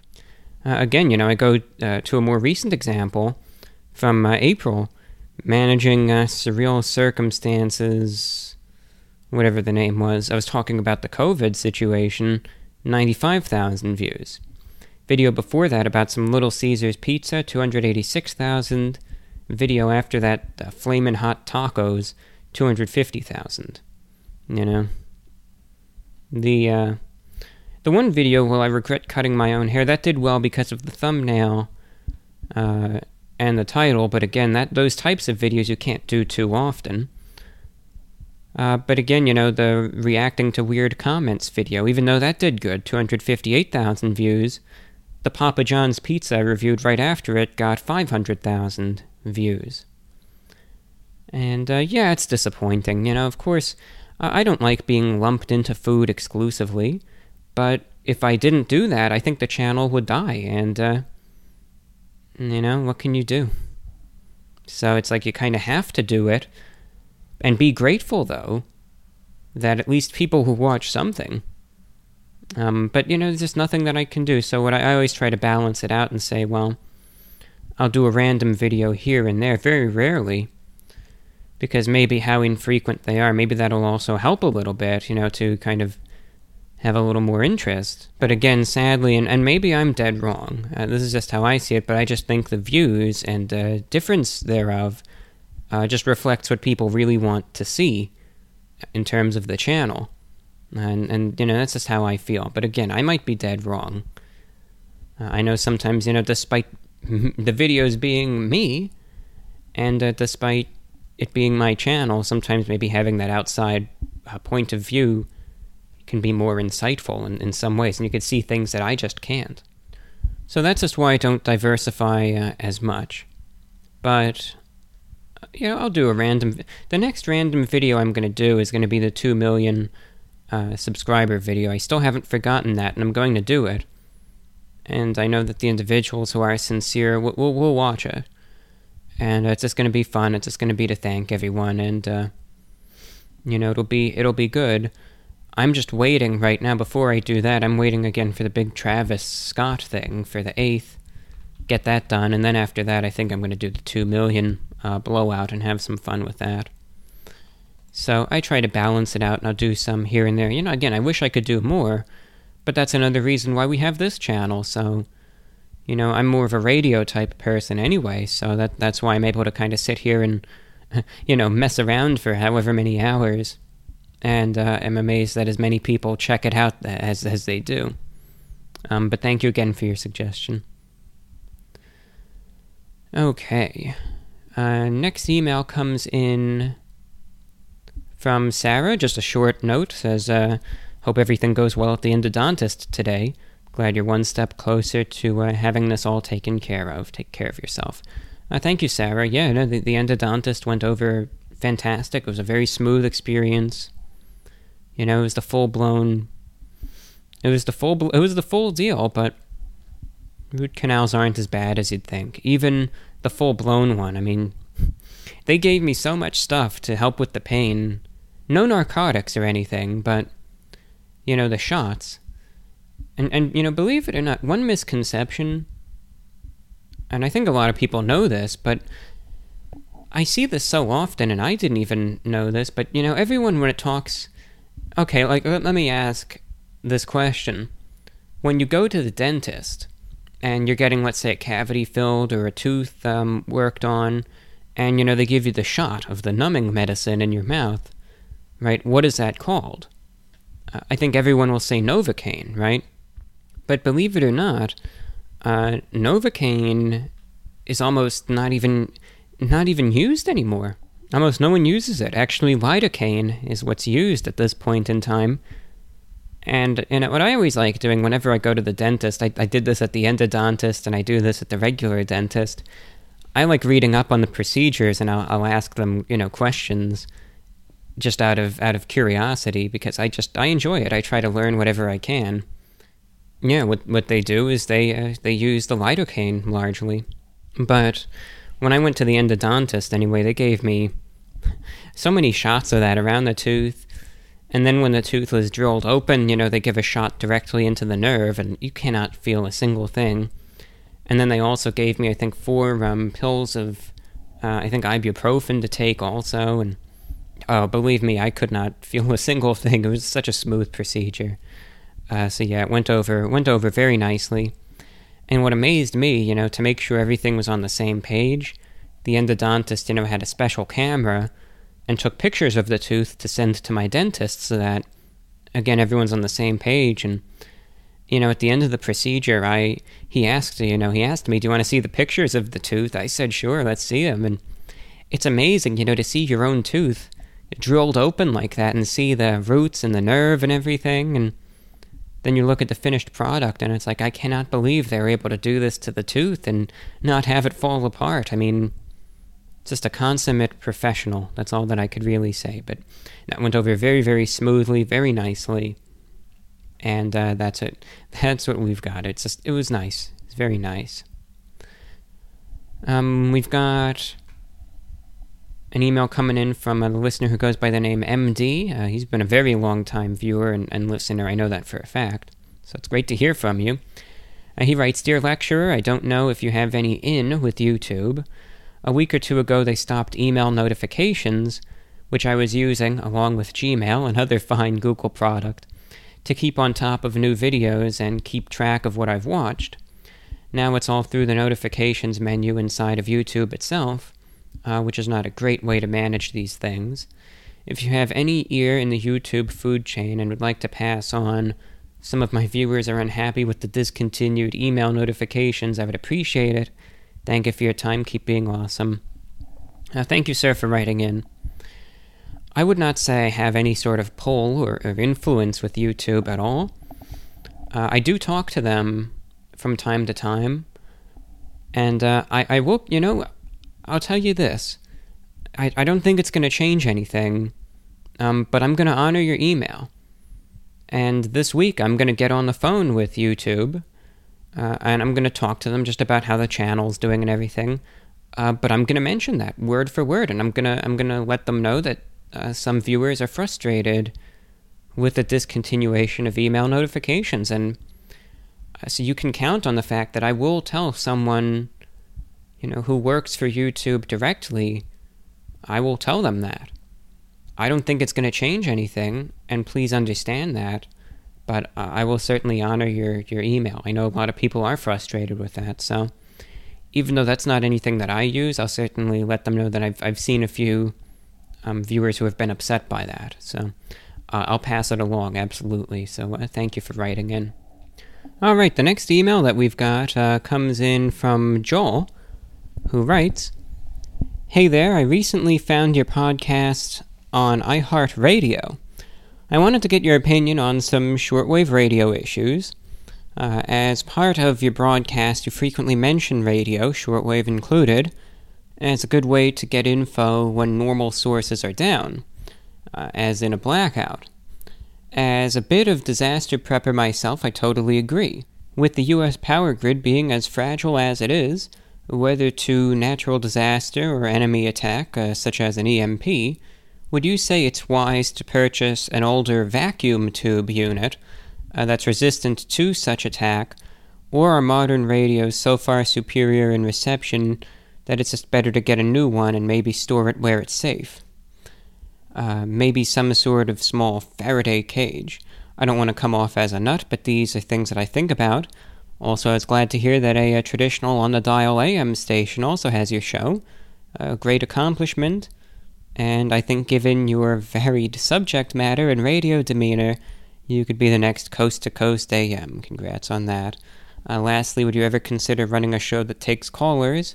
Wishing you the best on your dental adventures from Joel. Thank you, thank you for your question, and for your compliments as well. Uh, number one, uh, no, I do understand your concerns uh, in terms of an EMP, uh, right? Because obviously, uh, an EMP attack, it would cripple the country. It would cripple any. it would be terrible. Uh, so I would say that is a legitimate concern. so in regards to an EMP, again, of course that's actually a concern that I've heard before. Uh, you know, the debate between the newer radios, just put them in like a Faraday cage uh, and store them that way, again, versus the older vacuum tube uh, units. Now, here's what I would have to say. A lot of people would recommend the older vacuum tube radios, um, but personally, I would recommend a newer one and again store it in more of a Faraday cage device. Now, here's just my logic and, and rationale. The vacuum tube radios, you know, are reliable. Some people, you know, they call them old reliable because some of these radios have been around since the 1940s and 50s and still work. I think the biggest issue is that if you want to talk about a total uh, grid failure scenario and a situation where there is an EMP attack and you have a vacuum tube radio, uh, just the two issues that come to mind. Number one, the issue with portability. Uh, most of the tube shortwave radios you can't really have on the go. You just have to have it in one specific location, and that's it. So, unfortunately, the older tube radios, it, it takes a lot of portability um, out of it, which is you know, which is very difficult then if you're trying to be, let's say you're off the grid, you're camping, whatever, you're camped out, you're constantly on the move. Uh, having to haul this big radio around will, will be impractical. Uh, so that's an issue. A second concern in regards to the older tube radios uh, is the issue of spare parts. Again, if you're in a situation where a lot of society has, has collapsed or there are just these issues with um, transportation, etc., and the radio breaks and you need a spare part, again, especially for these older models, uh, it might be very difficult to get your hands on one, uh, if at all. So that's an issue. Uh, I mean, if you want to go that route, again, I'm not going to discourage you. Uh, but personally, I would recommend getting a newer radio. Uh, some of them are still made very well, but they're portable, they're durable, uh, and they're effective. One thing that I've seen people li- that like about the newer radios compared to the older ones is that the newer ones, you know, have this digital tuning display. so you can tell exactly what frequency you're on. Uh, so, for instance, you know, if you know that there's going to be an emergency broadcast on the frequency of, uh, you know, let, let's just say uh, 6080 kilohertz, you can go exactly to that frequency on a newer radio, and you know on your you, you know you're on the right frequency. With the older ones, you have to kind of turn the dial and you have to eyeball it, and, and there's nothing wrong with that. It's just for more immediate um, and easier tuning. The newer ones with the digital display uh, do a good job and an effective job at that. Uh, of course, also, you know, again, I think spare parts would be easier to come by, and uh, just power, etc., would be, would be much easier. You can just keep it in your pocket or your backpack and uh, move it from one place to another, and it's you know it's great. A lot of people do say that you know the newer radios do work just as good as the older ones. So that's just my case for getting a newer one uh, with that in mind. But in the end, you know, just do your own research and uh, you know see what you find that would you know best suit your circumstance. But that that's just how I feel. Uh, secondly, you wrote, um, would you ever consider running a show that takes callers? Maybe one day I'll establish a phone line and um, you know maybe some of the radio broadcasts that go out over the air. I might take some callers at some point. One thing that I did for a while last year, and maybe for the heck of it, like on a one off type of thing, I'll bring it back, is uh, for some of the shows that I did, because I actually, for the, I, I, I relayed this um, broadcast last week on the AM on 540 over in uh, Utah, and it was well received. Uh, some listeners over there wrote in and they liked it. Uh, where I took a show that I did last year and I rebroadcast it with a little bit of a new intro um, about a year ago, I did a show about Bigfoot, and it's still a topic that interests me. I always like all those cryptid type uh, creatures. But I did a show about Bigfoot, and it was very interactive, where what I had is I had listener emails, but I also gave listeners the option, instead of, you know, typing out their thoughts, they also could take a microphone and record their own views and send the audio file to me and I would include that in the broadcast too. And for those types of shows, I think that went over uh, very well. I think it was very successful, and I really liked it. I was kind of listening to um, to that older show, and I was just thinking, you know, it was a lot of fun, and it's a big change up, of course, from what we do now. But again, maybe that's something that you know, if there's a good topic, maybe I'll just do that as like a separate show, just a one-off thing for like an hour um, because it was, at least to me, fun to hear different listeners kind of verbalize their, their, their points. I think sometimes, at least for me, you can uh, go ahead and you can say a lot more when you're verbalizing it than you can when writing. I think when you write, you can choose your words carefully and maybe say things more succinctly, but when you speak, you can get into more details that perhaps you can't necessarily jot down. So I don't know. I mean, I personally liked that. And then you might say, if you liked it, then why did you stop doing it? Because a lot of the listeners didn't like it. Uh, a lot of people, I, I don't know, sometimes I think it's a bit boring, but people say, you know, I only want to hear you talk and I don't want to hear anyone else's voice. So it doesn't make much sense to me, but I, I, I respect if that's what the majority of people want, you know, I'll respect that. Um, but that's what that um, came down to. But again, you know, like as a one off show, I don't think for this, you know, long extended droning on program, I would necessarily ever in- ever include the listener excerpts again, because a lot of people use this to fall asleep, and I don't want to wake anyone up. But like for a separate show, maybe I'll do that again because it was fun for me, and it's it's something that isn't for everyone, and you know I accept that. So thank you for writing in. Next email we've got comes in from Kyle, writing in from Lawrence, Kansas. Since the beginning of COVID and quarantine measures, I've been doing a deep dive into music, a lot of 60s and 70s, but open to anything. And I heard you mention listening to music a few times on the last couple of podcasts and was wondering what it is that you like to listen to. Hope all is well and keep up the good work from Kyle. Now, thanks, Kyle. I think I've talked about this uh, many times before, um, but I'll certainly mention it in brief. In brief, once again. In terms of music, again, I'm really open to anything. Uh, but largely, I listen to. I mean, right now, I listen to a lot of classic rock. So 60s, uh, 70s, even 80s. I'll listen to um, alternative rock, especially from the 90s and 2000s. I listen to grunge. I listen to post grunge, especially post grunge from the late 90s and early mid 2000s. Uh, I listen to indie rock, even from the 2010s. And on occasion, I'll balance things out with other genres as well. So, you know, I'll listen to jazz, I'll listen to big band music, though that's not often. Uh, on occasion, classical, but again, that is not that often. Uh, but other genres too, I'll, I'll go into. I've listened to the occasional country song, but I'm not a big fan of that genre. Uh, I'll listen to contemporary Christian music. I'll listen to even, you know, your generic pop stuff. And uh, I don't know, I mean, I'm really just, I'll, I'll give any song a try. Uh, one thing that really helps diversify that is the radio show that I do. Uh, I'll sometimes take listener music requests. And, you know, when I do that, you hear so many different songs, you know, of, of all kinds that get requested to you. And it's always fun. I, I go through each one, even if I can't play it on the air. I go through each song, I'll listen to it, and you know, you just get exposed to so many different genres because I don't tell listeners I only want this, and I, I say any genre, any era, uh, as long as it's radio appropriate, I'll play it.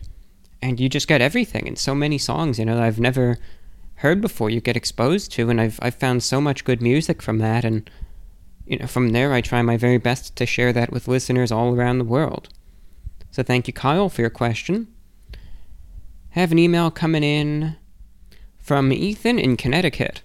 It's been a while since I last wrote in, so let me assure you that I've listened to each and every podcast since my last email. Although I'm sure you already know from the numerous times I've said it before, I'd like to reiterate once again how much I enjoy the several hour long shows and the miscellaneous talk therein. Not much more to add, but I wish you good health and happiness in this strange time we're living in. Well, thanks, Ethan. It's always great to hear from you. You're a regular listener, and uh, it's always it's it's great to hear from you. I'm glad you're still you're still around, still tuned in, and uh, it's much appreciated. So thank you for your kind words, Ethan. Uh, it's good to hear from you. We also have an email coming in from L and Smokey in California. Said, uh, Dear VORW, what a nice treat.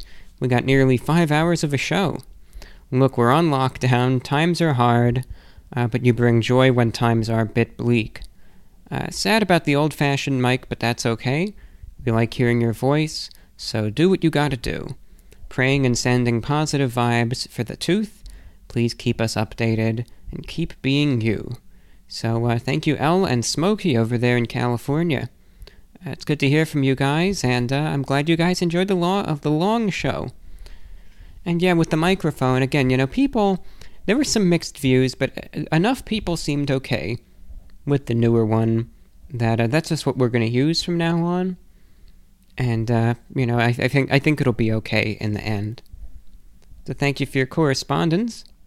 Going over to France, we hear from uh, I believe Vuk. That's V U K Vuk. Uh, writing in and just says, Hello, John. I'm a listener from France who enjoys your VORW talks very much and to be honest, I enjoy them way more than the food reviews. I mostly listen to them on my telephone's podcast app. I have a question to submit to your appreciation. Uh, you mentioned in one of the previous talks uh, ties and how you like to wear them with wing collars. I do match them uh, sometimes, uh, even though I have a uh, theoretic and aesthetic preference for imperial collars. Um, my question, and actually to interject, uh, the imperial collar shirts are nice too. Actually, they I like them both. I like the wing collars, but the imperial collar. For those of you that don't know, those are the collars that just stand straight up. You know, the wing collar is mostly upright with the two, you know, points in the front that are folded over. Uh, an imperial collar is where the collar is completely vertical, uh, upright the entire way around and there's nothing folded over in the front. And an example of that, and if you, again, if you look at pictures of people from the early 1900s, late 1800s, you will see uh, individuals dressed like that with those types of shirts. Um, a recent review I actually wore the imperial collar in. If you're curious, is uh, you can go onto the YouTube channel. Well, two videos. Number one, the uh, I React to Mean Comments video from a couple years ago uh, has an imperial collar in it. But another video that also has one in it uh, was a recent review that I did for uh, Wendy's uh, spicy crispy chicken sandwich. And uh, I like the way that looks. I don't know, I just like the collar totally upright like that. Some people think, you know, that I just popped the, the shirt collar like that, but it's actually a detachable collar. That, you know, you have a little stud that you fasten in the front, and then one in the back, and you ta- attach it to the shirt. And it's very stiff, but I, I just like the way that it looks. Um, but absolutely, I, I like them both. so, anyway, continuing on with the email, though, you say, uh, My question pertains to another piece of clothing high waist trousers. Low waist trousers are one of those things I cannot play the devil's advocate for. Uh, people often insist on how modernity has made things, especially clothes, more practical, but I'm still waiting for someone to explain to me how on earth low waist trousers are practical. On the other hand, high waist trousers keep shirts tucked in, feel much more natural to wear, and are more classy in my opinion. Uh, I even feel I improve my posture while wearing them. Do you have any opinion on the matter? Keep up the good work. So thank you for writing in. I agree with you. While people can wear what they want, I am a strong advocate for high waist um, trousers. That's actually all that I own. I don't even own a single pair of low waist um, trousers that I don't even, I do not wear those. Um, all of the pants that I wear are all very similar in that they are high waist, they are pleated, they're, uh, you know, creased, and wide leg. Because for me, w- when I wear things, despite the antiqu- antiquated style, I find it comfortable. You know, I find it incredibly comfortable. And uh, to me, I've just always found uh, the high waist pants, again, just to be much more comfortable. And absolutely, it does keep the uh, shirts tucked in better. You never have an issue with the shirt becoming untucked, really. And uh, again, I think it's more comfortable. I think it's more formal and professional. And, you know, again, I think, I mean, personally, I always think that the high waist trousers look better with pleats. That's just my, you know, my dated opinion uh, whereas perhaps low waist trousers do look better flat front. And that's just my viewpoint. Um, but yeah, that's that's all that I wear. People can wear what they want, but me personally, I am a strong advocate of the high waist trousers. Again, that's all that I wear.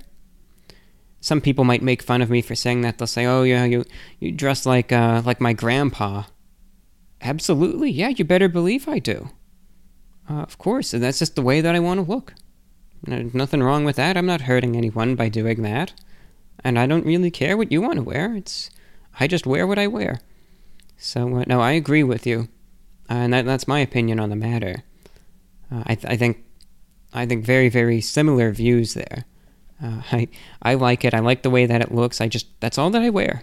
So uh, that's where that stands. Any feedback once again is welcome at vorw info at gmail.com. Please don't hesitate to write in. All right, well, I think we're getting uh, to around that time where we're going to end the broadcast soon. How about this? We will read two or three more emails, and then that'll be it for the show. But remember, we will have that other one coming up soon the uh, COVID 19 special that uh, I imagine when I record the beginning of this, I'll talk about then.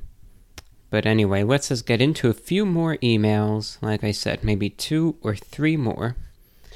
Alright, well, this one is pretty short, so we might actually be able to get to more. Mikey in East Texas writes I hope this email finds you in good health, body, and mind. I just started listening. Uh, they get me through the menial work that I do day to day and your perspective is always intriguing to me. My question is Have you ever thought of making your own transmitter and tower for the shortwave? I'm sorry if this is a stupid question. I've only just started researching the subject. The price to broadcast on major stations must be a lot, and was wondering if the idea ever came through your head. Thanks for the time from Mikey in East Texas. So, while the price for airtime does add up, uh, believe it or not, the price to actually have my own transmitter and do operations out of here, if I wanted to go the legal route, uh, would be way more than any cost of airtime uh, that, you know, I could ever conceive, believe it or not. Uh, transmitters are not cheap. And sometimes I wonder how these stations that sell their airtime manage to make a profit. Because, like, if you ever want, I mean, look up WRMI. They're the uh, main shortwave station I use down in uh, Okeechobee, Florida. Or you could look up WWCR in Nashville and just look at the setups that they have. I mean, WRMI, they have this giant field. I mean, it's like a mile of land and there's probably 30 I mean, 30 giant antennas there that are, you know, 200 feet tall. It's an insane setup. And, you know, it amazes me that I'm able to broadcast my show with 100,000 watts. That's twice the power of the uh, strongest AM station in the US from these giant antennas, you know, for the costs that I do. And while it might be a lot, when you see all the effort that goes into that, it's like, I can't believe this is actually happening, you know? Uh, same thing with uh, WWCR, the big antennas and transmitters that they have, and uh, WNQM. You know, the AM station in Nashville, uh, that's 5 AM towers right there, all lined up. A very, very strong directional signal on Nashville.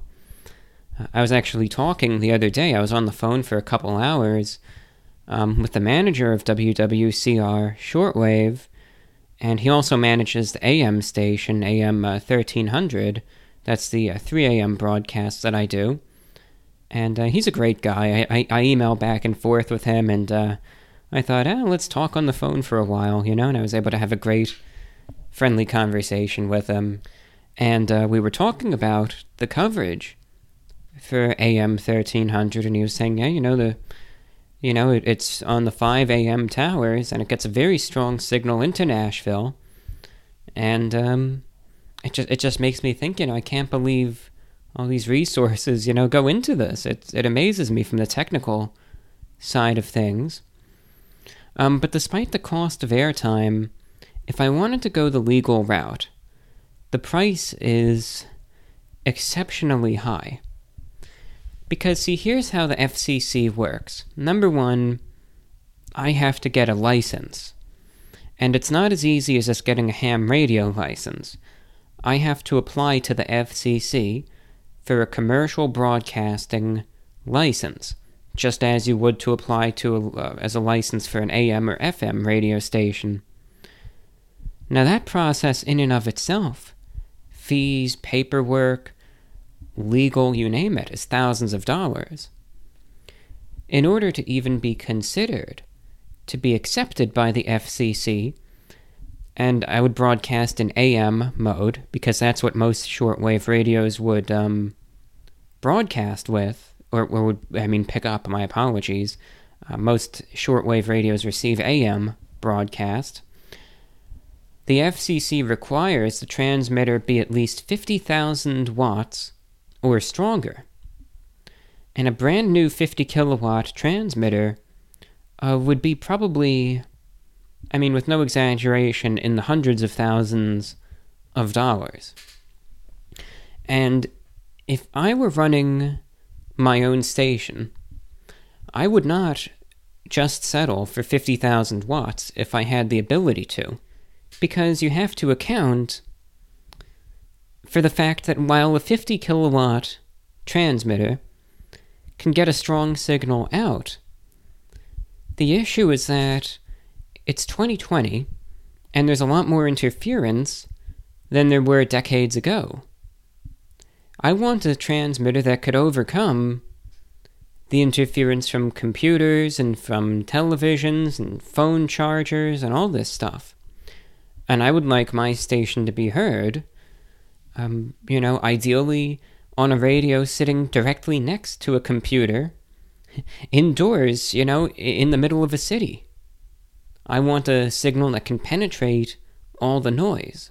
So as a result, that would require, at the very least, doubling the transmitter power to 100,000 watts, and maybe even more. I mean, if I had the ability, uh, I would go for at least 250,000 watts, maybe 300, maybe even 500,000 watts. Uh, I would not hold back in terms of power. Whatever the maximum I could afford would be, that's what I would go with. But when you start getting to that, now you're talking millions of dollars. Then you have to go ahead and you have to establish the antenna, which has to also have certain specificities, at least tens of thousands, more, maybe hundreds of thousands. Uh, I know the big 500 kilowatt station in Maine that was just established, one single part for the antenna was $70,000. So that goes to show the costs that go into this. Uh, then I would have to set up uh, the various licensing fees, the studio equipment, um, monthly payments, you name it, electric bills. And electric bills would, again, probably end up being uh, at least in the five figure range. Uh, I mean, it might be paying 30000 40000 a month in that. Uh, so, you know, you're talking this money pit of millions of dollars, and then how many listeners will you be reaching? So I think to myself, number one, I haven't any of the financial resources to do any of that.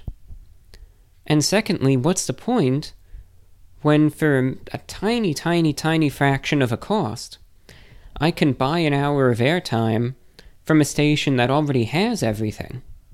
You know, which is easier. So that's why I don't have my own setup on the shortwave.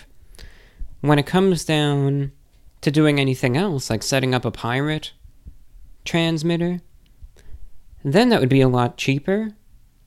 But I would never take that risk. Because one of the biggest rules of pirate radio is that you don't let anyone know who you are. You can be anonymous, but you don't let anyone know who you are, um, because you never know if the FCC is watching you. And the problem with that is that okay, if there's this station that pops up and the FCC tracks it down to Florida, and all it does is broadcast my shows, and there I am, and you could see the transmitter in the background, and they, you know, send a car over and they see this antenna right where I am, yeah, it's going to be obvious that that's me doing it. And I would get caught, and I would get busted, and I would get fined. And uh, that's not good. I want to, you know, I want to be a good law abiding citizen. And I don't want to do that. Because again, why go through all that trouble and risk the repercussions when I can just buy an hour of airtime? so that's just what it comes down to. Um, and why I, I do what I do. It's not cheap, but I think it's better than any alternatives.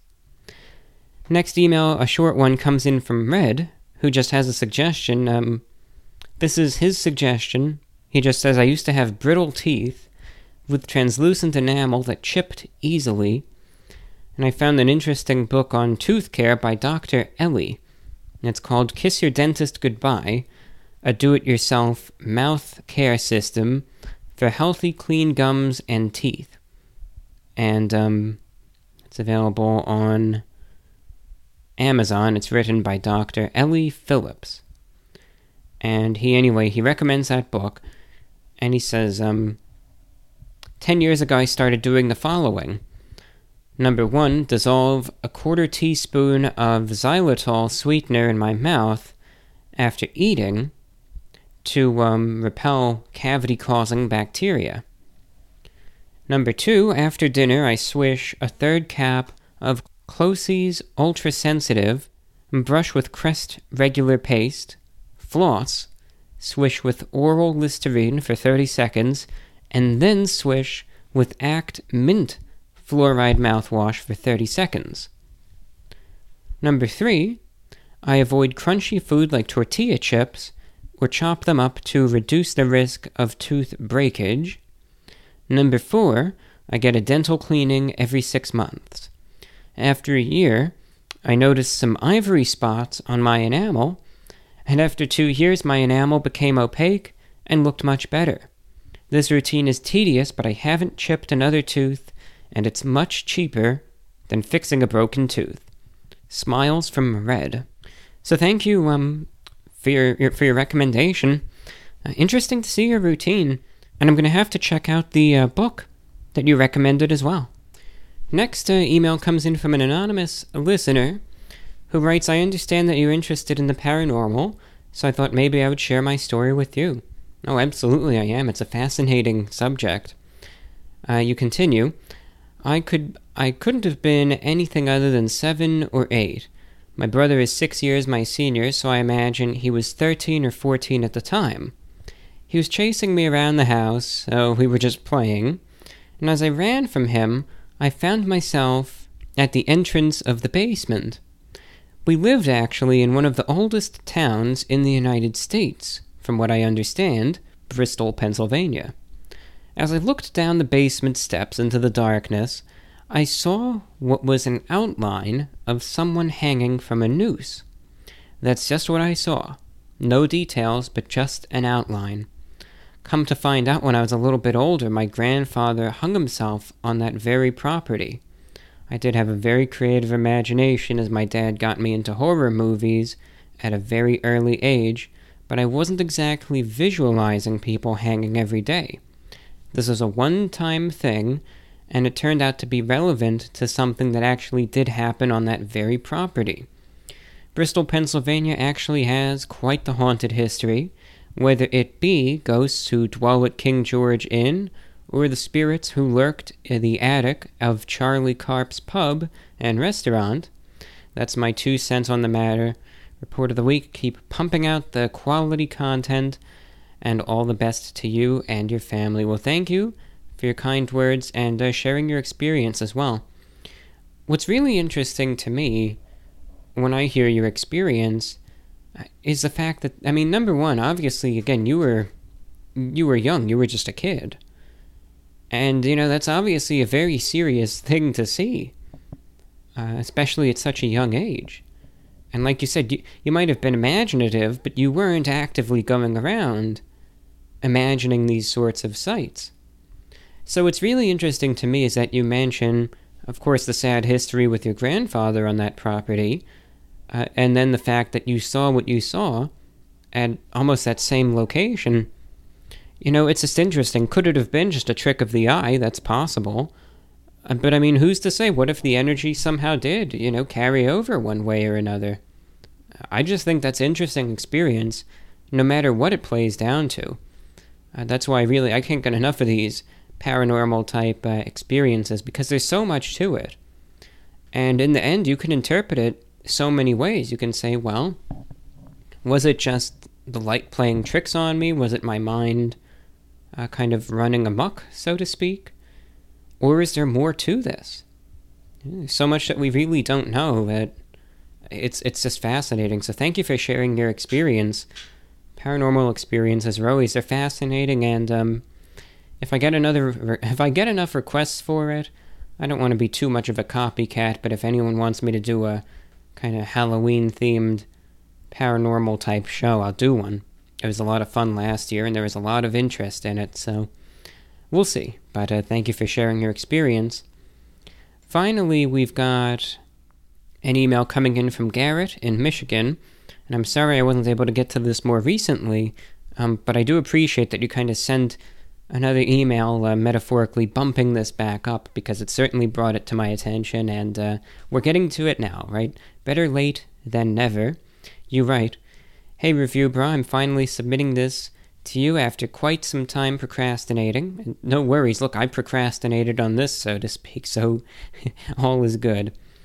Uh, I have this idea or theory that I think you'll find at least mildly interesting or entertaining, and I want to know your thoughts on such a topic. So it's unanimously agreed upon that chimps are currently in the Stone Age, meaning they use tools to accomplish certain tasks. They are intellectually and technologically evolving right before our very eyes. Now, I'm sure it's reasonable to say that by the time chimpanzees evolve to be as advanced as we humans are right now, the humans will have evolved and advanced enough to have already left Earth and inhabited or colonized another planet. Humans would have been thought as aliens to chimpanzees or whatever they evolve into, despite us being genetically related. My question for you, however, is what do you think about the possibility of an extraterrestrial life form somewhere out there that we humans also share DNA with, much like what I just described between us and chimpanzees? It's one of those weird thoughts that have been consistent with me. I'm excited to hear your feedback on it from Garrett in Michigan. Now, it's interesting, Garrett, that you bring this up because, you know, one, it's actually very, very timely. Uh, I've made it a point, whenever I'm up late at night, to uh, listen to Coast to Coast AM. And people, they say they what they will about George Noory as the host. Uh, I think he still does a good enough job, and, um, you know, sometimes I'll, I'll, read what people have to say about the show, and they complain about the callers or, or George Noory or the topics or whatever, but I, I still find it an enjoyable show. I like it. I might even call in one day or, or something, who knows. But, uh, I've been listening to it almost on a nightly basis for the last few weeks.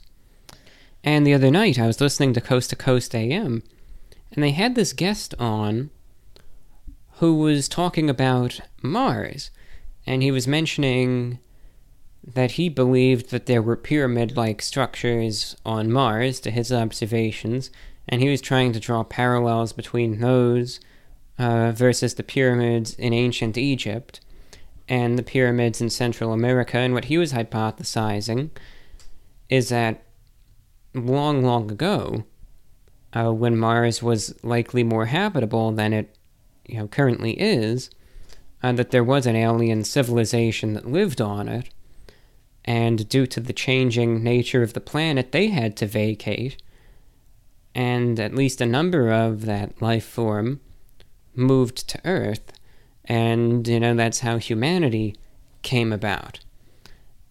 And, you know, that's, that's what he claimed anyway.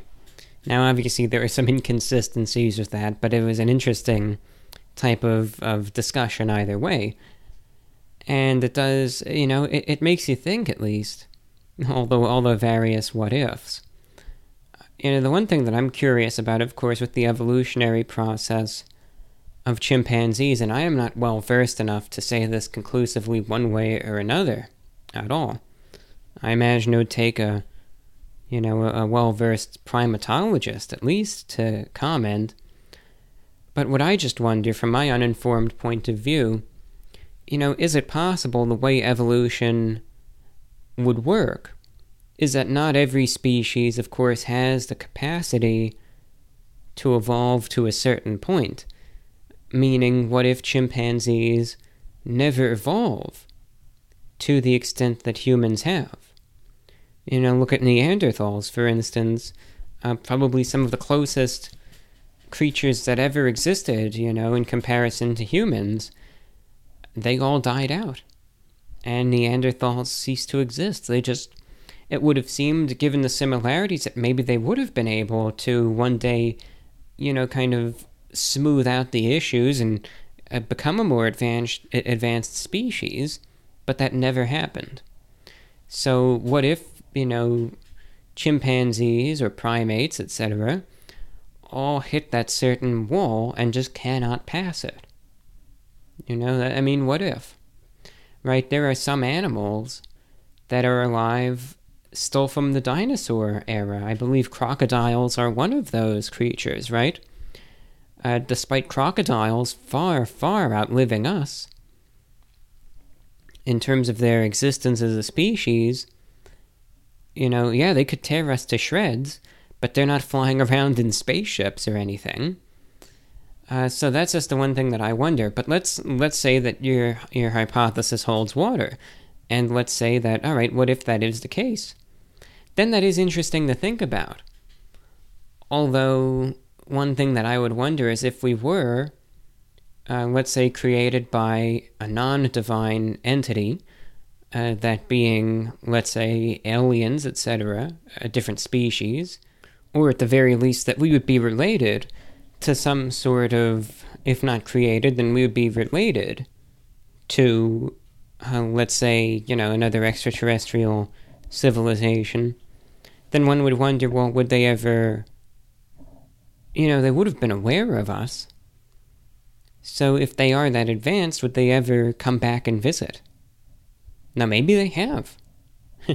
Who's to say? Maybe that's what some of the UFO sightings would actually be. They're kind of, maybe they don't want to make direct contact, um, but they're kind of scouting us out.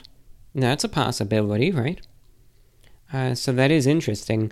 Or, I mean, maybe they were far more advanced, but something happened and they met their fate. And they ceased to exist. One interesting movie that doesn't quite explain, you know, it's not quite your hypothesis, but you probably have seen it, is, um, of course, the movie Prometheus, right, from a couple years ago. I remember I actually saw that in the theaters. And, you know, that has its gross scenes, whatever, they have to throw that crap in all those films. Um, but the premise was interesting, right? Exploring where we came from, you know, it turns out humanity was created by another species. And we go to visit them.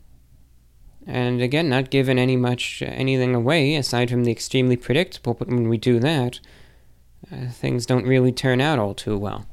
But that's just an interesting premise.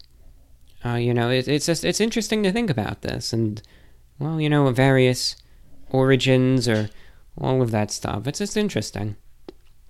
Very interesting. Food for thought. Whether you believe it or not, it's uh, it's just I always like just putting these these different thoughts to the test and just seeing what comes of them. It's just a lot of fun. I always like to consider them thought exercises. It's just interesting. So thank you, Garrett, for writing in. And uh, with that, that's all that we have for you in today's broadcast. Remember, any feedback is welcome at V-O-R-W-I-N-F-O at gmail.com. And with that, to everyone out there listening in, until the next show, please be safe out there, be healthy. To all of our listeners on the West Coast, please be safe with those wildfires. They are merciless and they're incredibly destructive. And heed the advice of your local officials. This is your life we're talking about. Take it seriously. Be safe, everyone, and do take care. This is VORW signing off for now.